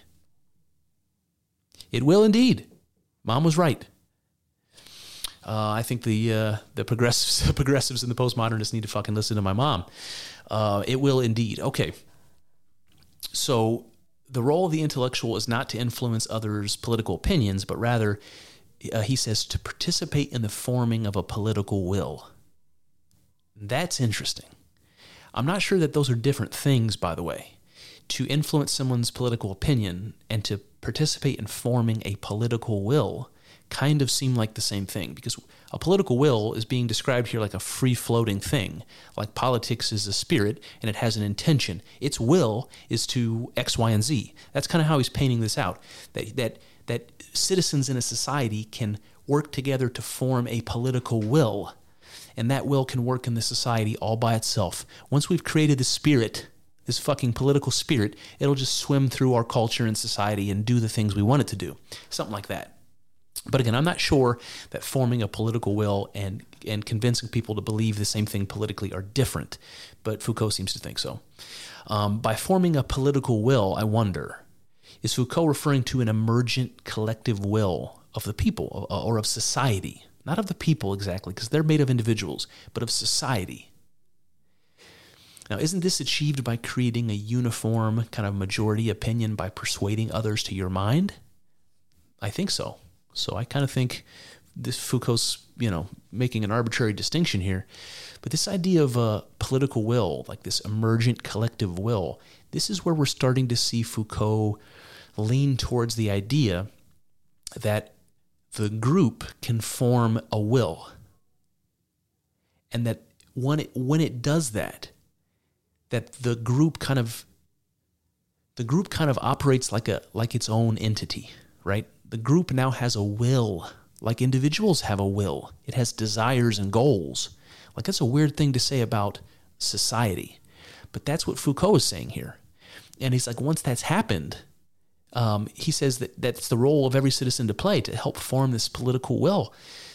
That now you have a group, you know, the, the polis, as the Greeks would say, the, who, the people that make up the, the political entity. And that now this group is more powerful and more important than the individual. That's, that's going to be what we're, what we're going to start to see. All right, so Foucault points out some interesting stuff here. He says, Schools serve the same social function as prisons and ment- mental institutions to define, classify, control, and regulate people. He also says, Is it surprising that prisons resemble factories, schools, barracks, hospitals, which all resemble prisons? So, so the point he's making here is all of the boxes and rules that we paint up for ourselves that we live in, all these arbitrary kind of conditions that we place on ourselves and limit ourselves, eh, eh, you know, all of these things that we do, and we kind of ingrain our even our children, we indoctrinate even them into this system. That what what we're doing is we're putting ourselves in prisons of of some form, conceptual prisons. He says he says schools are the same way, factories, hospitals, you know, all of these things are designed like prisons. Why is that, do you think? And the implication seems to be because the power dynamics that are working behind behind the scenes want us to be slaves. And that's what we have to fight back against. Can't you see? Can't you see that the traditions and the, the institutions in society are making you all slaves and prisoners? Can't you see that? That's what he's saying. Do you feel like a prisoner? Maybe a little, I guess. I don't know. Not really. All right, he says a critique does not consist in saying that things aren't good the way they are. It consists in seeing on just what types of assumptions, familiar notions of established and unexamined ways of thinking, the accepted practices are based. So this is this is Foucault's way of justifying the critique, the tearing down of the institutions um, that postmodernism is designed to do. He's saying, look, it's not about uh, you know whether the institutions are good or bad the way they are. It's about whether they can be better and whether they are, or whether they're necessary. And if we you know if we can just question the assumptions that we never question, maybe we can find those answers. And if we don't question them, things will never change. And people don't like that idea as much as people like security People don't like the idea that things will never change because nothing's ever good enough for us, right? Nothing's ever good enough. We live in the we live in the the most prosperous time and, and if, you know this is the greatest time to be a human being ever. Even in the most terrible places on the planet, it's better now to be a human being than it's ever been. It's easier to live, you know, and uh, and and it's never good enough. It's never good enough for us. So the, the idea that things might might be static and never change, that's a very scary thing. People don't like that idea either. And that brings me to my next quote. Foucault says, Knowledge is not for knowing, knowledge is for cutting. Knowledge is for cutting. Cutting what exactly, Foucault? The, cutting up those institutions, cutting up those assumptions that we're blind to, cutting them up. That's what knowledge is for. So the more we know, the more we know what we don't know. The more we the more we know, the more we know what's holding us back. So we go in and we and we get rid of that stuff. That's that's the idea. Foucault says under no circumstances should one pay attention to those who tell one don't criticize, since you're not capable of carrying out a reform. Critique doesn't have to be the premise of a deduction that concludes this then is what needs to be done. It should be an instrument for those who fight, those who resist and refuse what is. It isn't a stage to a programming. It is a challenge direction, directed to what is. First of all, that's a very nihilistic thing to say. To say that you want to challenge what is. Okay? What is? This is a this is a, a difficult conversation every time I bring it up, but I have to. When somebody says what is, what what are they referring to? What is is was what exists. It's the state of things. It's what exists. It's everything that is and how it is. It's something I call being. So somebody who has a challenge to being, that that mythologically is the story of the devil. The devil, Lucifer is the person who challenges being. Lucifer is the person who challenges God and says, I could have done it better. Look at all these mistakes you made. Um, challenging what is is, um, as Jordan Peterson would say, it's it's Cain from the Cain and the Abel story. You know, it's somebody that's that's unwilling to see their own um, shortcomings and blames the world instead. You know, somebody who wants to challenge what is is not happy with with existence, and that's a double edged sword because, as Foucault would say, you have to challenge what is to make something new to bring something new and better in, into the world. And I agree. You can't get that by not challenging things. You're not going to get to the next scientific theory without challenging the existing ones. You know, that makes perfect sense to me. Um, but also to challenge what is is also an, an un, a very ungrateful thing to do. It's very ungrateful because what is is beautiful and good in so many ways, and to not acknowledge that, to not to not say that there's things in there worth preserving or things in there that were hard gained, hard earned, and worthwhile, that's a very arrogant thing to say. It's a very short sighted thing to say. And for somebody so smart as Foucault, it seems unlikely that that idea would not occur to him. But he's saying that to critique is important for that reason and that reason only, even if you don't know what you would put in its place. And that is such a dumb thing to say and such a dangerous thing to say. He says uh, in the beginning here, he says, under no circumstances should you listen to someone who tells you not to criticize uh, if you're not capable of carrying out a reform. What he's saying here is don't sit there and criticize the systems and say how bad they are unless you know something better, unless you can bring something better to the table. He's saying don't let that hold you back from criticizing. You should still criticize because that's very important. And it is important. But the idea here is if you if you criticize a system and you tear it down, but you don't have something better to replace it with, then what? And Foucault doesn't doesn't address that at all. In fact, he says, don't even listen to that that voice in your mind telling you that. Why should I tear down this institution if I don't have something better to replace it with? Don't even listen to that that that devil on your left shoulder. Just keep doing the fighting the good fight and doing the good work. Tear it down, tear it down. Don't let don't let the fact that you don't have a better idea of something to replace this with hold you back from tearing it down. And that's what the left wants to do today. They want to tear things down. And they don't have anything better to replace it with. And that's very scary. So so to challenge what is is to wish to transform being in my opinion. It's to wish it's it's to wish the world away, to make it something that it's not. You wish that it was a different way. To make things different from the way they are, you know, perhaps to believe arrogantly that you are capable of doing so. You know, if you're the if you're the postmodernist having this thought, you're going to tear it down without something to, to replace it with. Why? Because you're because you're positioned to to to tear it down. I mean, I just don't really know. There's there's a hole here. There's a very goddamn big hole here. And it just seems arrogant to me and short sighted. You're not going to tear down important parts of the institution and the culture, things so important and ingrained that are that they're invisible to us. we rely on them so much we don't even see them anymore. You're going to tear them down and replace them with nothing, and then you're going to pat yourself on the back and applaud that you did something good. I don't know about that. But to Foucault, it's it's just an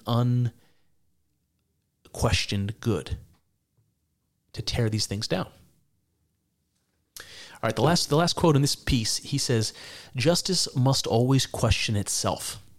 Just as society can exist only by means of the work it does on itself and on its institutions. So I think this is an interesting quote to end on while you know this piece because it's a warning. It's a warning to the postmodernists today. And he he says justice must always question itself. He said that's the only way things work. It's the only way institutions can can remain vibrant and uh, and um, you know not not not degrade and become counterproductive. So you always have to keep breaking them down, keep questioning them, keep finding the finding the bugs in the in the machine. He says justice is the same. You must always question justice. So you can imagine that's what people are doing uh, when they're when they're saying defund the police and Black Lives Matter. They're they're trying to question justice but they never question the justice of their own cause. And I want to point that out here. When Foucault says justice must always be questioned, you can definitely see defund the police people are questioning justice, but are they ever once questioning themselves? Are you being just in what you're doing? BLM, are you being just in what you're doing? Have you have you questioned it? Have you asked yourself? And you have to always do that. You have to continue to do that. As the movement changes and goes on, you have to continue to always question is it just? Where are the bugs in your machine? You have to have those eyes looking inwards. That's what Foucault is saying. How many postmodernists are doing that today? So I think it's a fair and a prophetic warning from Foucault. Like I said, is social justice questioning itself? Is RBLM? Is communist China? Is North Korea? No. They arrogantly believe that they are unquestionably right and virtuous. To question them in today's society is to make yourself a target, a target for that power that Foucault is, is warning us about. It's interesting. All right, so I want to turn a little bit now. We're going to talk about um, we're going to talk about the self, the way that Foucault thinks about individuals, because again, there's a there's a uh, dynamic here between the group and the individual that's um, kind of key to this whole postmodernism d- debate. So, what does Foucault have to say about that? All right, I'm going to open it up this way. He says, The judges of normality are present everywhere. Excuse me, normality are present everywhere. We are in we are in the society of the teacher judge, the doctor judge, the educator judge, the social worker judge. It is on them that the universal reign of the normative is based. And each individual, subject to its body, his gestures, his behaviors, his aptitudes, his achievements. So this is interesting. This is Foucault pointing out this idea of normal. And, and he uses the word normative, and you will see that everywhere in the, uh, in, the, in the progressive language today. Normative. The idea that there is a normal or an average, that there is a, that there is a mean or a median, that there's some way for us to, that there is a measuring post or, or a measuring stick that we can use, uh, kind of middle of the road, to compare people and their behaviors. And that idea is something that postmodern, the postmodern uh, philosophy doesn't like. And there's lots of um, resistance to it. And Foucault is no exception. And he's saying that in this society, there's everybody's a judge of what's normal. Teachers, doctors, you know, social workers, uh, educators, everybody is uh, is telling you what's normal, how to how to be and how not to be, how to speak and how not to speak, and uh, and so that there's this weird normative kind of standard that everybody's being forced to comply with, and you can see how there's you can see how you how you could imagine a power dynamic there that society is demanding some sort of normal normalcy from people, and that it, in order to get that, it has to it has to chisel away at all the things that make you unique. It has to it has to impose its power against you somehow. So the implication is that uh, the normal is something imposed on us against our will by society. This is one way in which we are oppressed simply by forming the idea of normal. The very existence of this idea, it pins the normies against the anti-normies, for lack of a better word as soon as we come up with the idea, the concept of normal, here's where it gets interesting. It's like the concept itself that exists oppresses us. So that there's a power in the idea of a normal that oppresses us for not conforming to it. And nobody conformed can conform to it perfectly. Something like that and so the postmodern idea is that this is that this is bad. This is an example of, of those arbitrary borders and walls and, and things that are preventing us from seeing, you know, paths of progress or or moving forward, whatever that means. That's again not always a good thing. Uh, progress is not always a good thing. Uh, although that that you know it, it, it, would be hard pressed to think otherwise uh, when just hearing the word progressive seems pretty good, right? Not always. Change is not always good. It's not always for the better. All right, so Foucault says if you were not like everybody else, then you were abnormal. If you were abnormal, then you were sick. Not being like everybody else, not being normal, and being sick are in fact very different, but have been reduced to the same thing. So that so that's interesting. So you have this idea of, of normal. Uh, just having the idea as a concept is oppressing everyone, is the idea. Um, that it, that there's this power, uh, you know, trying to make you normal, and there's there's this resistance, this indiv- individuality you have that's resisting, and that that's unavoidable. Um, the next quote here is the individual is the product of power. We already read that one, but I wanted to put it in here again. So we're talking about this this abnormal normal thing, and then we we can see this phrase the individual is the product of power. That maybe that makes a little bit more sense now. Um, you know, and the idea that uh, that the individual identity that you have is because of all of the circumstances you find yourself in is being sort of pushed towards this whatever normal is, this sort of middle ground and that, that that's happening against your will, basically. He says it is not that the be- that the beautiful totality of the individual is amputated, repressed, altered by our social order. It is rather that the individual is careful, carefully fabricated in it, according to a whole technique of forces and bodies. So the, the technique of forces and bodies is the power dynamic that he's talking about.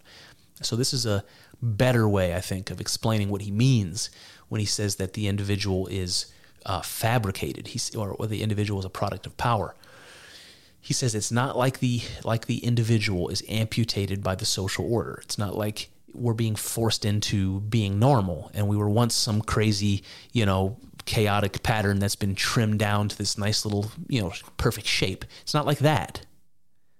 It's rather that the individual is fabricated entirely. the individual is carefully fabricated in it, in this power dynamic. So the whole the whole idea of yourself as an individual is made up, just like the idea of normal is made up. That's what Foucault is telling you. The whole reason that you have an idea of, of yourself as an individual is because our society and culture has has created the conditions that let you believe that that have fa- fabricated that idea and once it exists just like the idea of normal hard to get rid of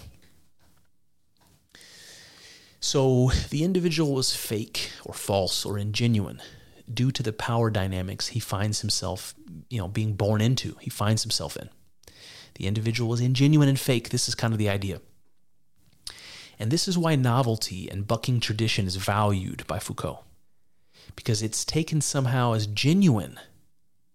It's like something new, something just born, something that couldn't have existed before but now exists. That's something genuine.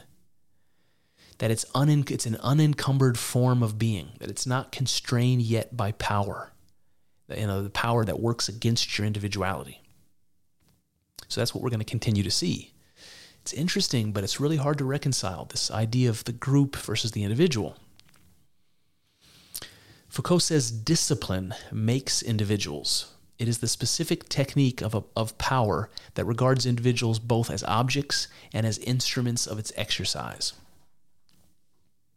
So it's discipline that makes individuals. Um, so Jordan Peterson would say something like, You are what you repeatedly do. So there's something there about discipline that, that matches up with what Jordan Peterson would say that your your individuality is formed by the things that you repeatedly do. That's true. You know, like you that's the are you are what you eat argument. But Foucault is implying that power dynamics are the discipline that molds you as an individual. It's the power dynamics that, that are the discipline he's talking about. So you are an individual only so that you can exercise power so that you can give power a form so that it can act through you. That is quite the religious statement, and one that I think Jordan Peterson would uh, would probably would probably agree with, at least largely. Let me say that again. So if if so if when Foucault talks about the discipline being the thing that makes the individual, he's talking about that as the power dynamic because everything's about the power dynamic. He so that's the discipline that makes you an individual. It's the back and forth between the power dynamic. So the fact that you're an individual is only the case. Like you have this idea of yourself as an individual. That exists because of the power dynamic. Why? Because you need an individual to exert power on some on some other individual. It's like power doesn't just work all by itself. It's not this free floating force out there that's just blowing against the other power ghosts. It's not like that. It has to be embodied in an individual. That's how power can can exist. It doesn't exist like fucking Slimer, like Slimer from from Ghostbusters. Doesn't doesn't work that way, right? So so what he's saying is that you are an individual only so that you can exercise power, so that you can so that power can take form, so that power so the power dynamic can ha- can be embodied and act in the world. All right, so the pause here, the silence that you're hearing from me is me putting two and two together here. If the power dynamic is the thing that gets embodied so that you can act out in the world, this this power dynamic that is very, very, very fucking close to the idea that Jordan brings up about the Logos. This religious idea that consciousness needs to be embodied so that it can act in the world. And that's what God is to Jordan Peterson, to me anyway. And that's the way I read Jordan Peterson.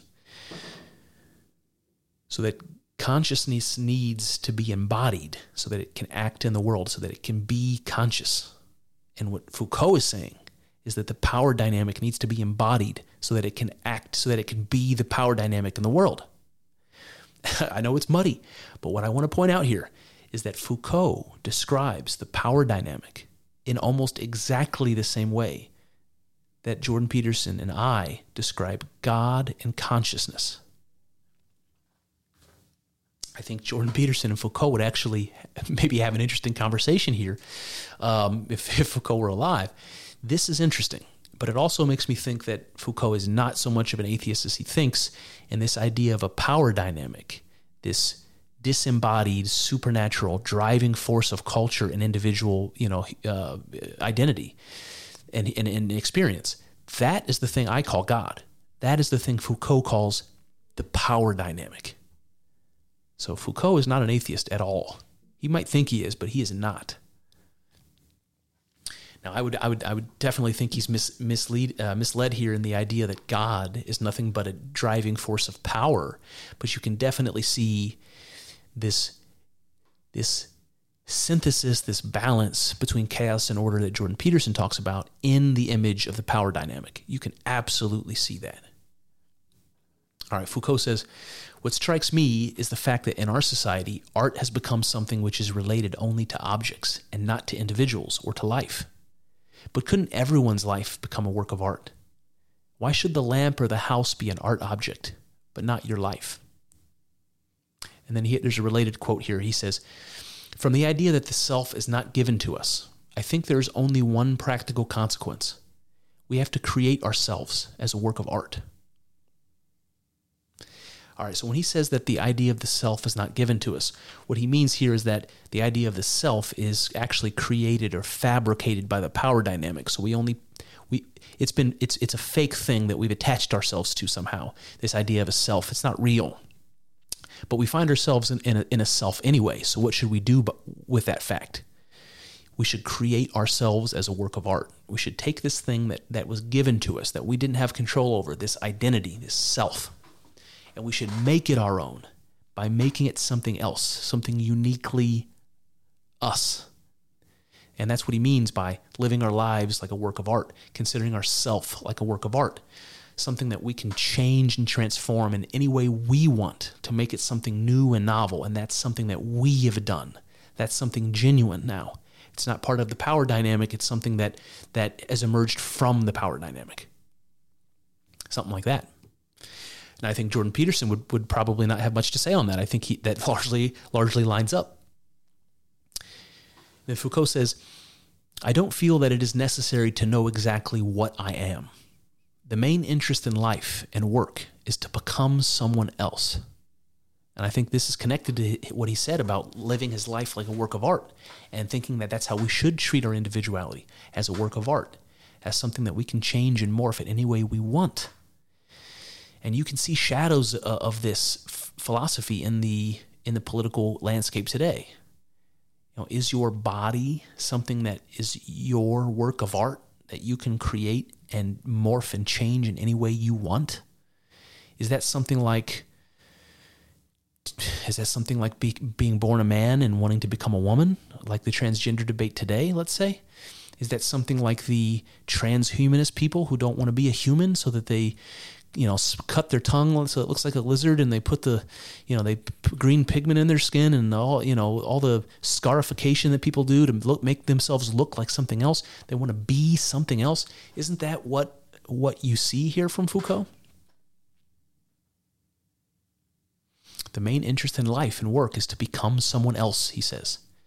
Remember, to Foucault, it's whether we're talking about society or whether we're talking about your own self individual in, in, individually, that the goal is to create something new, to create from yourself something new and novel, to create order from chaos. That's what Jordan Peterson would say. Amazing. All right, so Foucault says we must uncover our rituals for what they are completely arbitrary things tied to our bourgeois way of life. It is good to transcend them in the manner of play, by means of games and irony. It is good to be dirty and bearded, to have long hair and to look like a girl when one is a boy, and vice versa. One must put in play, show up, transform, and reverse the systems which, which quietly order us about. So you couldn't you, you couldn't really get a better insight into Foucault than this. When he says we have to uncover our rituals, these are our accepted standards, our unquestioned traditions. He said we have to figure out what they are. And he, he says that they're completely arbitrary, which, I mean, there's his first mistake right there. They aren't completely arbitrary. The things that are accepted standards and are unquestioned traditions have, have survived all this time and have been unquestioned all this time because they work because they're necessary for us for one reason or another to help us navigate the world. You know, for whatever reason, they, they survive. It's not arbitrary that they survive. It's not arbitrary that people to this day continue to believe in God, even though science has transcended what every single thing that, that God that that that God served historically. So there's a reason. It's not arbitrary. To dismiss it is to say that there isn't a reason. To dismiss it is to say it's not worth looking for the reason. It's not worth arguing the reason. That's the arrogance that we see in today's politics. And it, and it seems to go right back to Foucault when he says our rituals are completely arbitrary things tied to our bourgeois way of life. Come on, man. I mean, and again, you can see the Marxist language there. The Marxist language is there. He says it is good to transcend them in a manner of play by means of games and irony. And if come on, games and irony is about right. That about that about in, uh, encapsulates my experience of watching the news today. Games and irony. That's about what it feels like. And then this idea, he says it's good to be dirty and bearded and to have long hair and to look like a girl when you're a boy and to look like a boy when you're a girl. Why? Because what it does is it it throws yourself up in the face of tradition as an example of something that's not going to comply. And then you're going to see what happens when that when you throw that chaos into the system, when you throw that wrench into the gears. And any anything that comes out of that will be new. And to Foucault that means good. But that's not always the case. And that I think is strike number 2 for Foucault not necessarily for, for postmodernism, but for Foucault's brand of postmodernism. He says, he makes the, the constraints of power play spontaneously upon himself. He inscribed in himself the power relation in which he simultaneously plays both roles. He becomes the principle of his own subjugation. So, that last sentence you might read, he becomes the master of his own slave. So this is just another example of this power dynamic internally, this this unavoidable internal power dynamic when he says the individual makes the constraints of power play spontaneously upon himself. He inscribes in himself the power relation which he simultaneously plays both roles. So within yourself, you're both sides of the power dynamic, the master and the slave. He says he becomes the principle, that's the master, of his own subjugation, of his own slavery. That's, that's all happening in the individual. So power is imposed, according to Foucault, even from oneself against oneself. We are the slaves to the constraints we allow to be imposed on us, whether that's socially, politically, interpersonally, or even a blind respect for convention or tradition, according to Foucault. So, any of that stuff that we allow to hold us back or to constrain us is, is, is allowing us to become a slave to ourself. We're the power that, that's imposing power against ourself. Now, he talks about that like it's a bad thing and that it's, it's, it's completely a bad thing in every respect. And then I have to go back in my mind to this example of uh, a little angel on one shoulder and a devil on the other shoulder. We all have found ourselves in those moral conundrums from time to time where we're asking ourselves to choose the good or, or the bad. And we have to make that determination for ourselves. Um, I was losing my train here, guys. Hold on. Um, Oh, well, shoot. I guess what I, I guess the point I was trying to make here is that if you've got an angel on one shoulder and a devil on the other shoulder and you're trying to make a decision, following the path of the angel or the path of the devil doesn't make you a slave to the devil or a slave to the angel. See, you're the master who's making the decision one way or the other. And I think Foucault is kind of making the same point when he says that you're choosing that too many people are choosing to be the slave instead of the master. We're going with the devil instead of the angel, um, and and I can't really disagree with that. But I but I do disagree with the idea that that I'm putting myself in the position of the slave because I get to be the person who chooses. So it's so again I, I know that that's kind of the same point that Foucault is making when he says that we make ourselves master and slave. I just don't know that I that that the I don't know that the logic flows the way he thinks it does. But it's just another good example of him painting this picture of how we sort of enslave ourselves and the power dynamic is unavoidable. It's even there in our own hearts. And God, guys, you have to see how this language sounds religious. You got to see how this language sounds religious, that this philosophy sounds religious. And Foucault,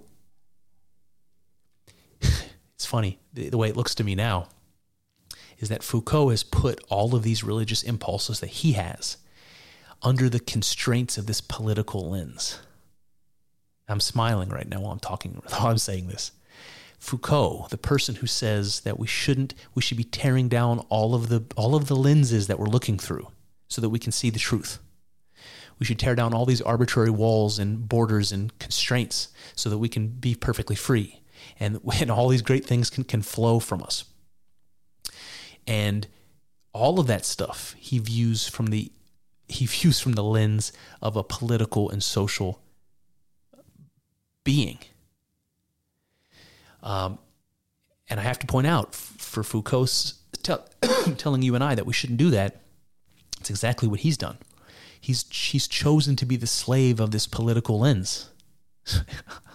he's the master and slave both, just like he said. But he's chosen, and maybe he doesn't see that to argue this completely from this socio political lens. And that, sir, Michel, is a constraint. that is a constraint that you've put yourself in. Interesting. All right, he says there is no need for arms, physical violence, material constraints, just a gaze, an introspecting gaze a gaze that each individual under its weight will end by internalizing to the point that they are their own overseer. Each individual thus exercising surveillance over and against themselves. So here he's talking about how power is exercised against yourself. And he said, look, there's not even really a need for arms and physical violence. Try telling that to the political activist today, by the way uh, he says all that's needed is a gaze. He said all that's needed is consciousness of the idea. Um, and what you will do is internalize that. And you'll become your own overseer. And this is this is a word we we we already know. We we call it conscious. You know? Conscience, like Jiminy fucking Cricket. We're our own overseer. Of course we are. And he's saying that that's all that that's all that you need. And you can see that internal power dynamic there. Um, he says, thought, listen to this thought cannot help but liberate or enslave. Even before prescribing, suggesting a future, saying what must be done, thought at the level of its existence is in itself an action, a perilous act. All right, so this is your eyes should be very wide right now. You should be you should be just waiting for me to read that again because you want to make sure you caught it. What the fuck did Foucault just say? He said thought cannot help but to liberate or enslave. A thought is dangerous. He says a thought in itself is an action and a perilous action. So it's like a warning against thinking. So that should be an interesting thing coming from a postmodernist. That should be an interesting warning sign. Because he says that a thought will enslave or liberate. It's going to do one of one of those two things or maybe both. And you can kind of understand what we mean because we talked earlier about ideas and the power of an idea, like the idea of a normal. How all you have to have is an idea, and suddenly that idea has all kinds of power. And he, so I think what he's saying here is along those same lines. He's saying a thought can can liberate or enslave. So be careful with what you think. It's like even before you put a thought into practice or into action, that even at the at the level of its existence, the thought is a dangerous act.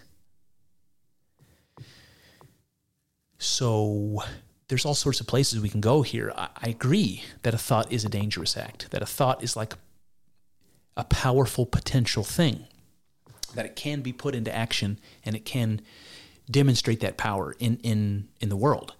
Uh, it, it is it is like that.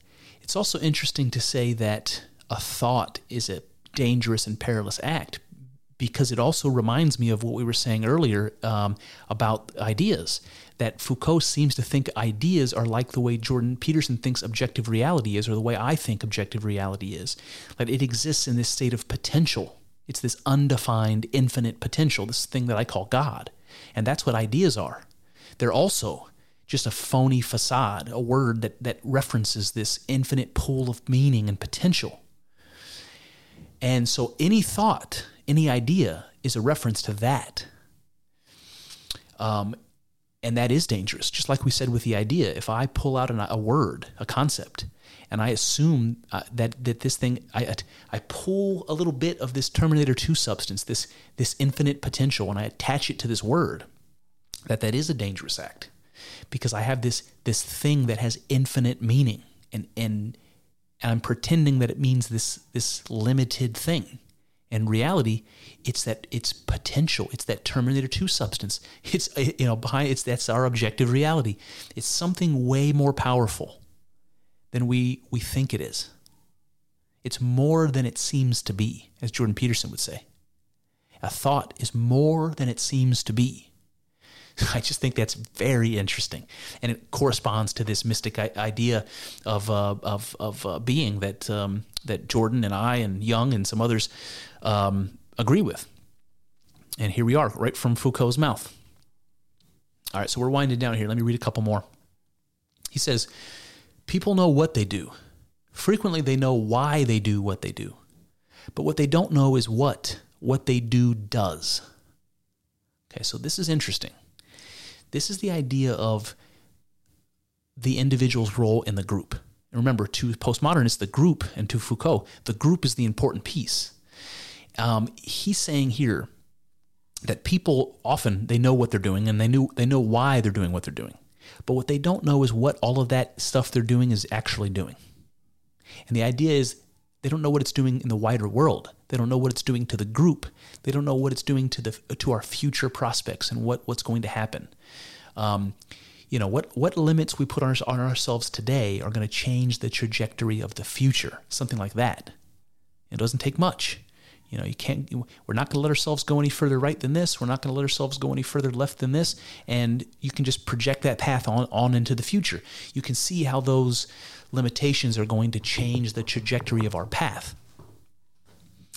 So he, he he's basically saying that we as individuals are going around, you know, living our lives, acting in the world, and what's happening is on a macro level, the group is doing something that we don't know It's like the human species is is progressing in a, in a certain direction. It's headed in a certain to a certain goal, and we don't know what it is. We're acting it out in the world, but we don't know really what this broader, higher level, um, you know, trajectory is. Where it's like the cells in our body; they don't really know what we are doing in, in, at this level. They're just going around doing what a cell does, being conscious of that life, of that existence, of that experience. They have no idea what the greater body is doing. And that's that's the analogy here. That there is a spiritual religious connotation that gets put placed on the group because the group is this um, the individual is subordinate to this greater collective you know and it's something that has an identity and a will. Remember he called it a political will all of all in of, its own that we participate in but don't control. So this this group you can kind of imagine this group whatever that is. We can abstract that and make it out like like a like like he said before the power dynamic so, so to Foucault, you have the group, and the group is this supernatural creature made up of all the other individual things that are that are just fabricated by by the the the the, the power dynamic anyway, right? Our individuality is fake, composed by the power dynamic. The group is the is the important bit that you know. The, the group is the colony, and we're the ants, that kind of a thing. And so you get this idea, this abstracted idea, where the power dynamic really does start to look like God behind the scenes I just can't help but point that out. And uh, and again, um, I believe that that that thing we're calling God is consciousness. Consciousness is where thoughts and ideas come from, and that's what Foucault is saying are are dangerous and powerful thoughts and ideas. Um, all right, so this this whole this whole quote here about um, people not knowing what they're doing or why they're doing it, um, but the group still kind of d- does its thing. That this quote presumes that the individuals are doing something something collectively, that they're acting as a single organism somehow, and that we're completely blind to that. You know, that's that's the will of God. We don't know what that is, but His will be done, right? We don't know what that is. It also implies that the meaning of our existence and the value of our actions and accomplishments they rest in our collective identity rather than our in, in our individual ones. All right, so Foucault says, Do you imagine that I would take so much trouble and make so much pleasure in writing if I were not preparing a labyrinth into which I can move my discourse, in which I can lose myself and appear at last to eyes that I will never have to meet? I am no doubt not the only one who writes in order to have no face. Do not ask who I am. Do not ask me to remain the same. Um, I'm going to read one more that goes along with this. He says, I don't write a book so that it will be the final word. I write a book so that other books are possible. So these are the last two that I want to talk about as far as Foucault's conception of the self or the individual. Um, because these two pieces are really interesting to me.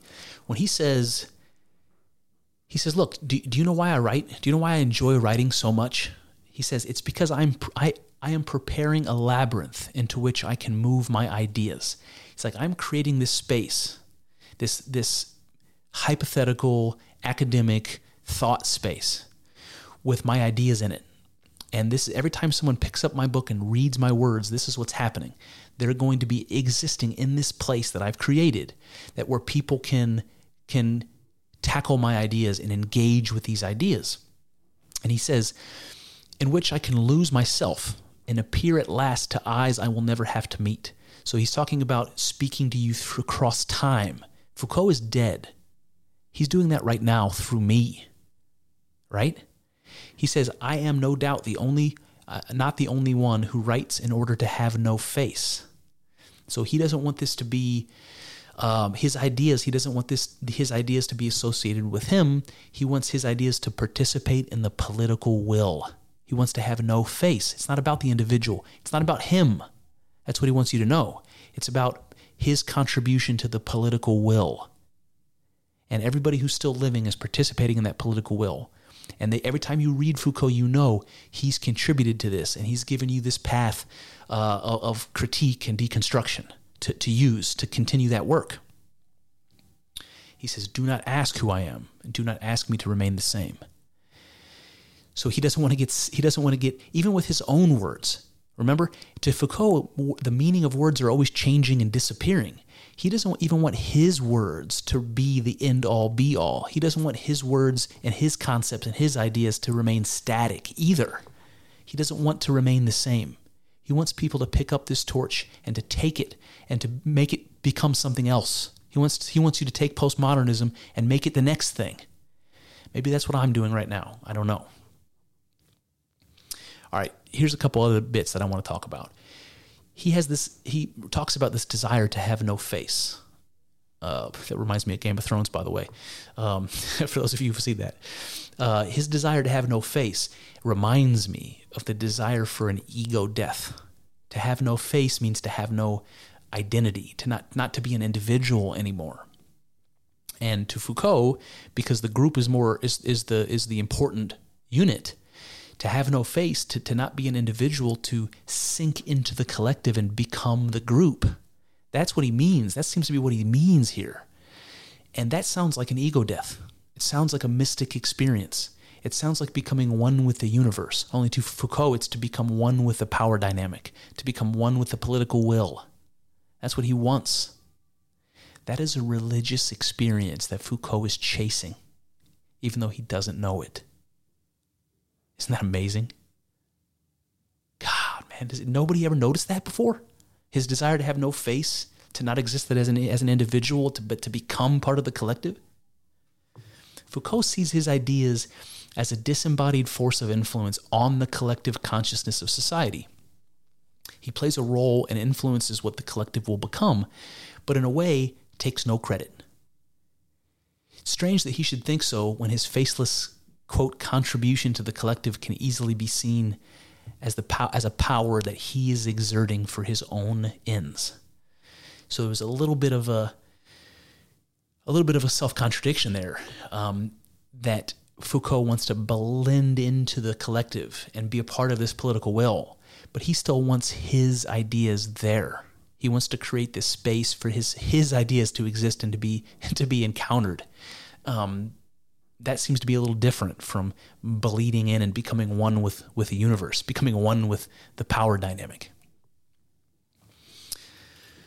All right, so this bit he says about um, he writes books so that other books are possible. This this just reminds me again of the idea about creating the new or the novel.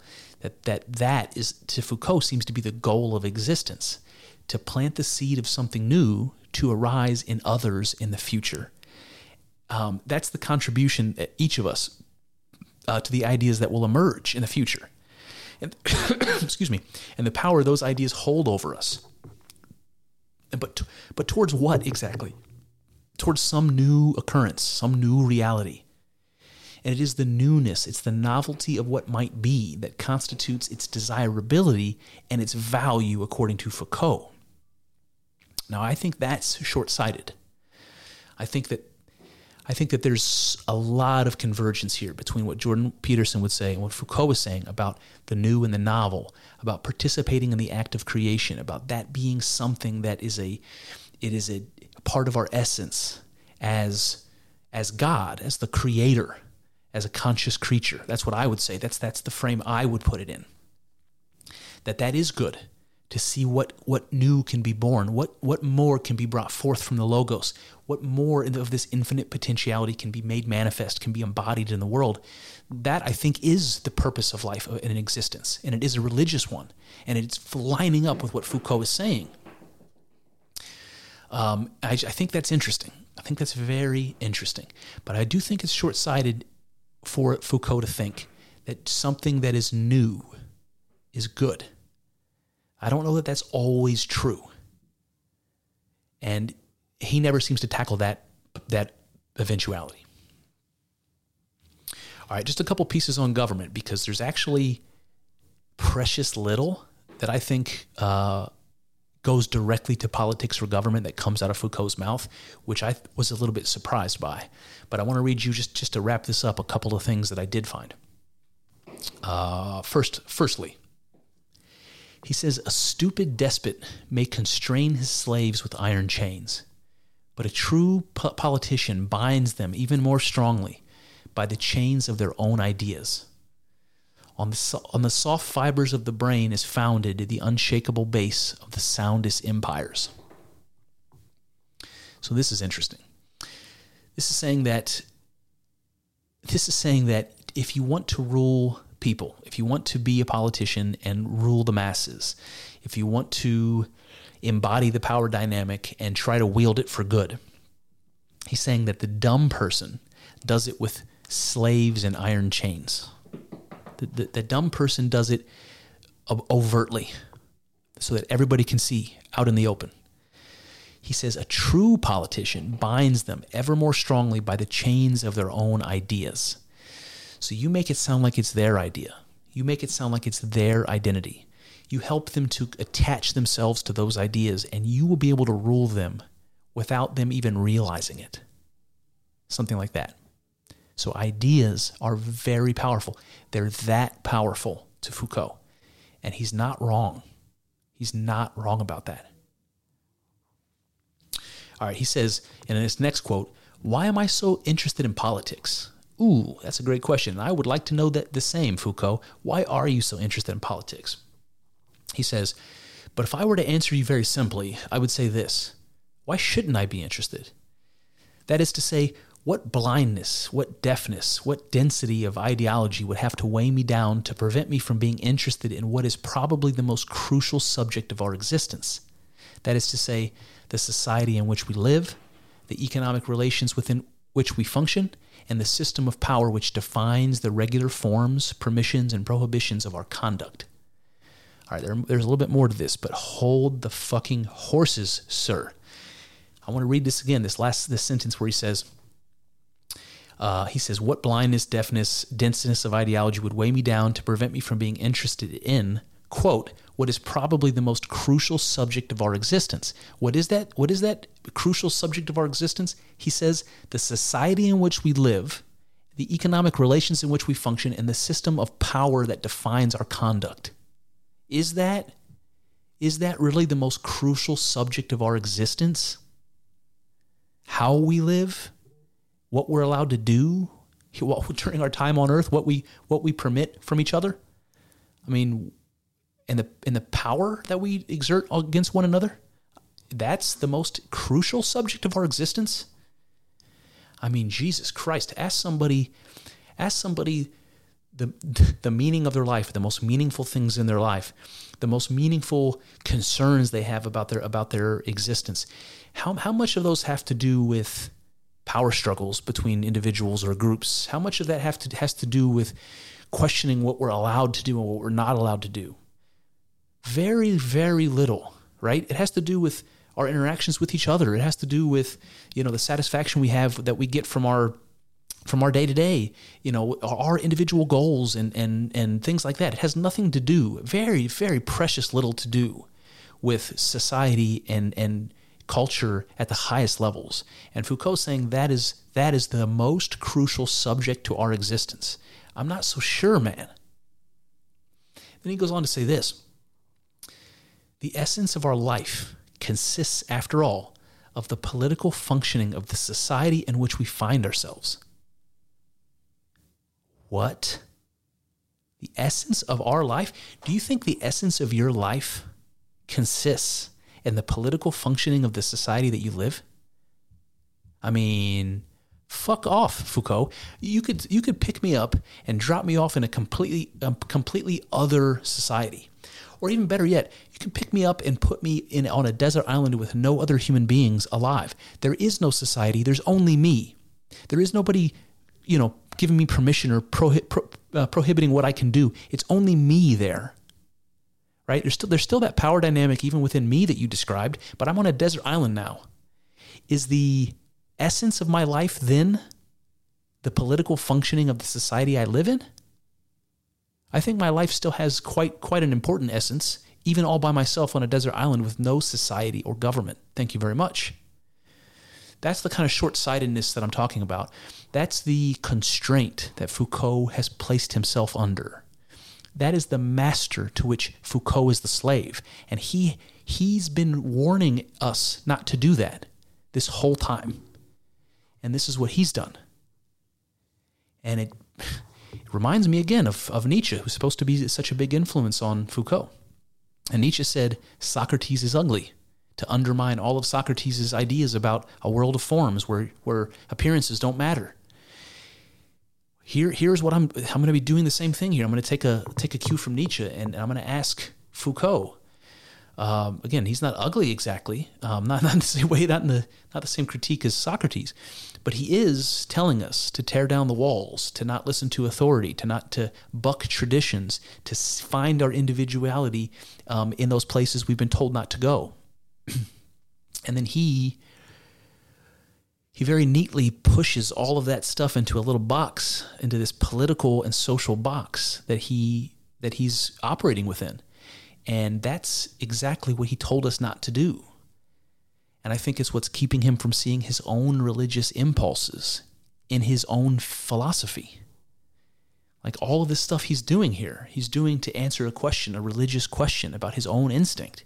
And he's so steeped and deep in this political and social, you know, web that he can't see he can't see the truth of it. I just want to read this last line again. The essence of our life consists, after all, of the political functioning of the society in which we find ourselves. And he says it like a matter of fact. Jesus, does anybody believe that? And what would it mean if it were true that we yearn for an identity greater than ourselves? I can go with that. That's a religious impulse. But is that the is that the entity, um, the society or government? Is that the entity that we want to merge into? Not a chance. Not a chance. Not a chance.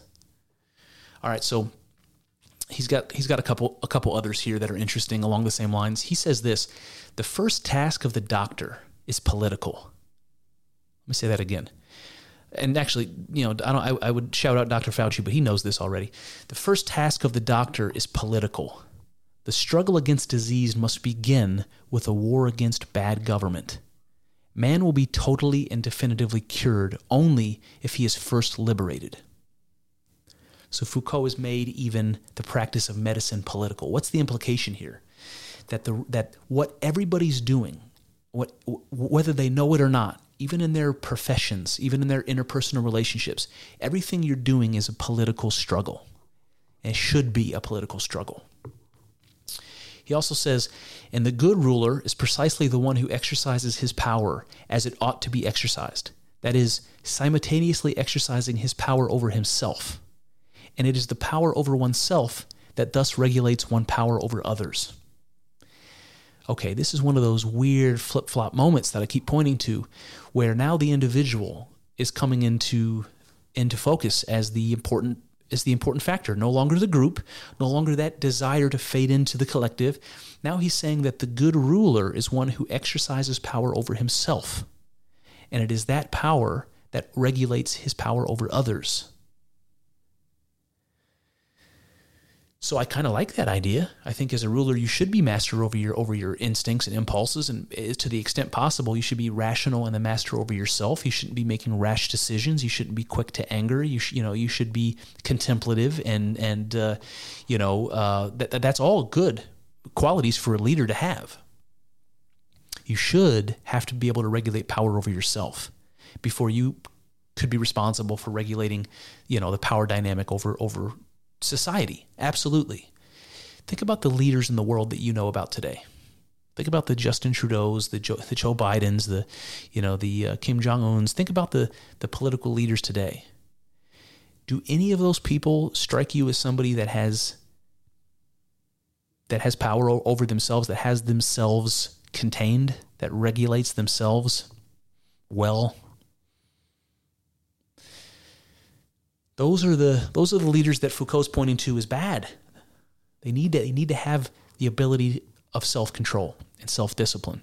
They need to be able to control the power dynamic within themselves to be trusted to, to do anything similar to that, um, you know, on the cultural level or the societal level.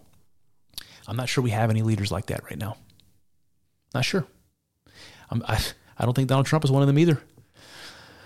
Um, all right. Lastly, in this vein, he says, because they claim to be concerned with the welfare of whole societies, governments arrogate to themselves the right to pass off as mere abstract profit or loss the human unhappiness that their decisions provoke or their negligence permits. It is a duty of an international citizenship to always bring the testimony of people suffering to the eyes and ears of governments, sufferings for which it's untrue that they are not responsible. The suffering of men must never be a mere silent residue of policy. It grounds an absolute right to stand up and speak to those who hold power. So there's things in this that I, I, like and things in this that I don't, and you probably feel the same way.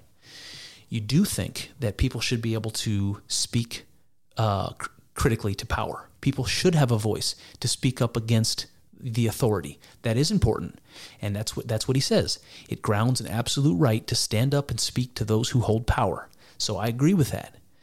Um, but there's some shit in here I do not agree with, um, and you'll see how he lets it slip under the radar. Let me read this to you again. Um, he says that governments can pass off as as abstract profit or loss the, their decisions uh, that provoke or their excuse me. Uh, okay, uh, excuse me. Uh, he's talking about human happiness. He's, let, me, let me just start over because this is a mess. Governments arrogate to themselves the right to pass off as mere abstract profit or loss H- human unhappiness that their decisions provoke or their negligence, negligence permits. So let me just stop here and, and, and say this differently. What Foucault is saying is that human unhappiness is caused by the decisions of the government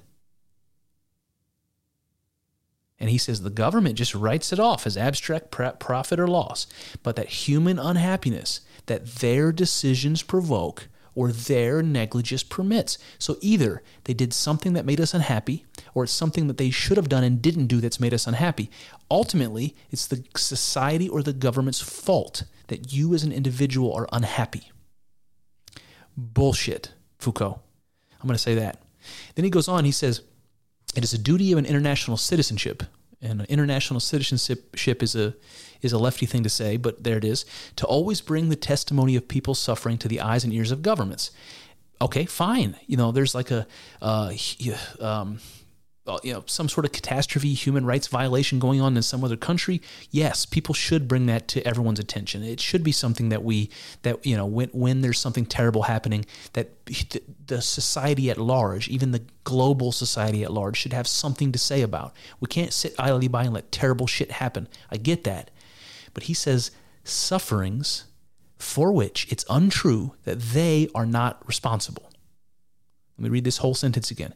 It is a duty of an international citizenship to always bring the testimony of people suffering to the eyes and ears of government, suffering for which it's untrue they are not responsible.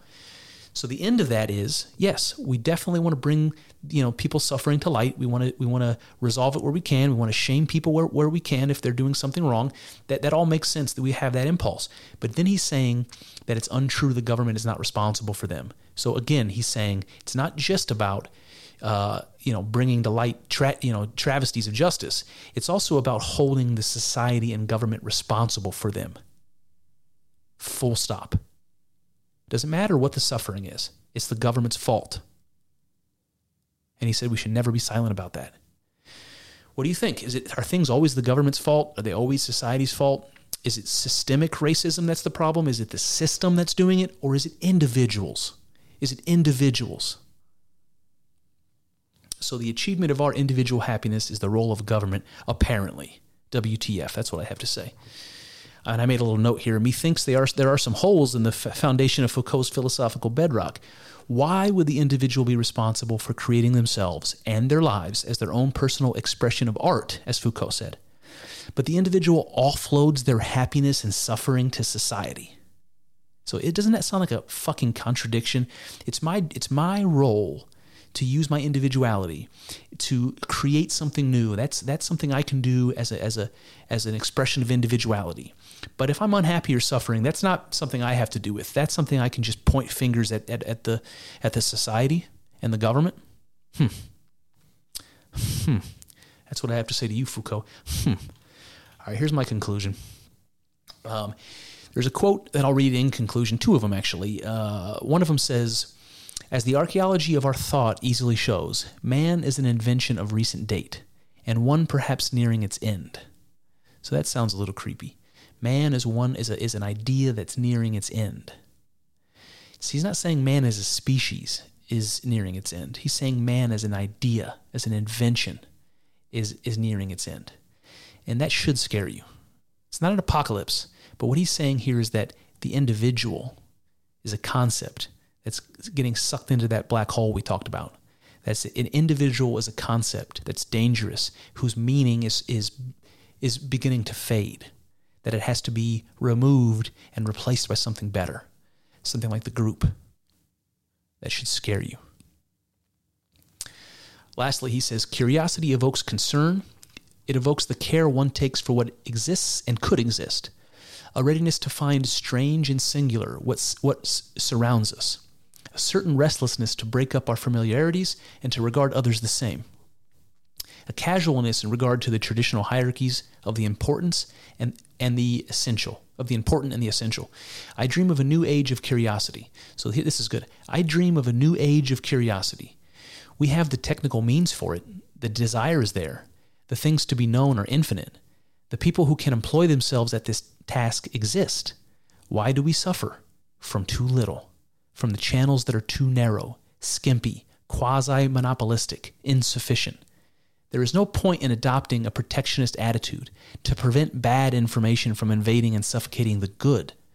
Rather, we must multiply the paths and the possibilities of comings and goings. So, this is similar to what he said before. You know, he's saying, like, I dream of a new age of curiosity where all these new things are going to be able to come into existence. And remember, the novel, bringing in new things into being that have never existed before, that's the uh, ultimate goal for Foucault. Um, and he says there's no need to protect ourselves from the bad ideas, even though he, even though he made lots of arguments earlier about how powerful and risky ideas are. He says there's no point in adopting a protectionist attitude to prevent bad information. What we should do instead is multiply the paths of comings and goings. He's like, what we should do is have new ideas. Uh, we should facilitate them. We should we should have all these new syntheses and you know cross cross paths with people that think differently, and we should, you know we should create all this newness from that. And I ask you, in today's in today's postmodern culture, is that what we're doing? I mean, efforts to prevent bad information. That's what we see. We see deplatforming, the word misinformation, fact checking everywhere. We're trying to shut down paths of coming and going, as, as Foucault would say. We're trying to we're trying to leave just one path. And here, there again, they're, they're George Washington, Michel Foucault. He's telling us that's not what we should be doing. So, after reading Foucault, it seems to me that the communist and collectivist ideas that have become so tied to postmodernism and its influence in the political realm, they're a sort of bastardization of his philosophy. It reminds me of the turn the other cheek and love your enemy as yourself Christian, who judges all of their acquaintances, friends, and strangers as harshly as possible, all the while holding themselves up as superior. That kind of bastardization. The same kind of thing we see with Muslim extremists uh, who pick and choose the passages from the Quran that justify their hatred and violence and ignore all of the others. That kind of bastardization. It seems to me that what Foucault wants more than anything is to fulfill our collective instinct to construct our identity and to construct the world around us. So Jordan Peterson spoke about this in Maps of Meaning through the works of Jean Piaget, who described our, our orienting reflex and how it allows us through lived experience to simultaneously construct ourself and the, and the subjective world. We literally build up our perceptions of ourself and reality from the information we gain through experience. And reality gets more and more complex in concert with our own maturation. The world becomes more complex as we become more complex. Foucault wants to see just how much we can construct and just how complex we and the world can become if we put our collective minds to it. It's a noble and optimistic hope, but it's also naive and arrogant. It is noble in the sense that bringing something new into the world is noble. Order from chaos, as Jordan would say. This is also a very obvious religious impulse to participate in the act of creation, to be as God is. It is noble to see just what we can create, like the reference Foucault makes to our individual lives as an expression of art. But it is naive in the presumption that bringing something new into the world is necessarily good, and that you can make that determination all by yourself. And then there's the emphasis on power, which isn't nearly as obvious and ubiquitous as Foucault presumes. But even if we go with him on this, there is a contradiction in his philosophy that remains unreconciled and constitutes a critical flaw as far as I can see it. You see, Foucault puts the power dynamic within every individual, the oppression of his soul or consciousness over his body, and explains this as a self generating process. It's, it's, what creates your identity, according to Foucault. So the power struggle within gives birth to the individual, who then continues the power struggle with others. And just as the struggle within creates the individual, the struggle between individuals creates the collective. It is the collective that Foucault puts in the place of God and suggests that we should lose ourselves within it. In doing so, we lose our individuality, but we get to participate in something larger and more meaningful the course of history, or the fate of the universe, the political will, or the power dynamic, as Foucault would say. But if the power dynamic is the generative force, the force that churns out individuals and moves within the collective, then why would Foucault wish to, tra- to track down and destroy it? Didn't he say that to bring the novel into being is our purpose? To make ourselves and the world forever new? So why, oh why, would you wish to destroy the power dynamic? If the power dynamic goes away, there is no more generative power. Nothing moves, nothing changes, Nothing new ever emerges.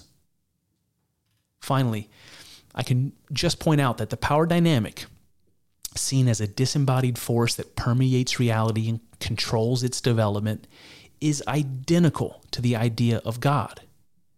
You do see that, right? So to destroy the power dynamic is equivalent to the Nietzschean death of God. And Foucault was a student of Nietzsche. Didn't he understand the point that Nietzsche was making.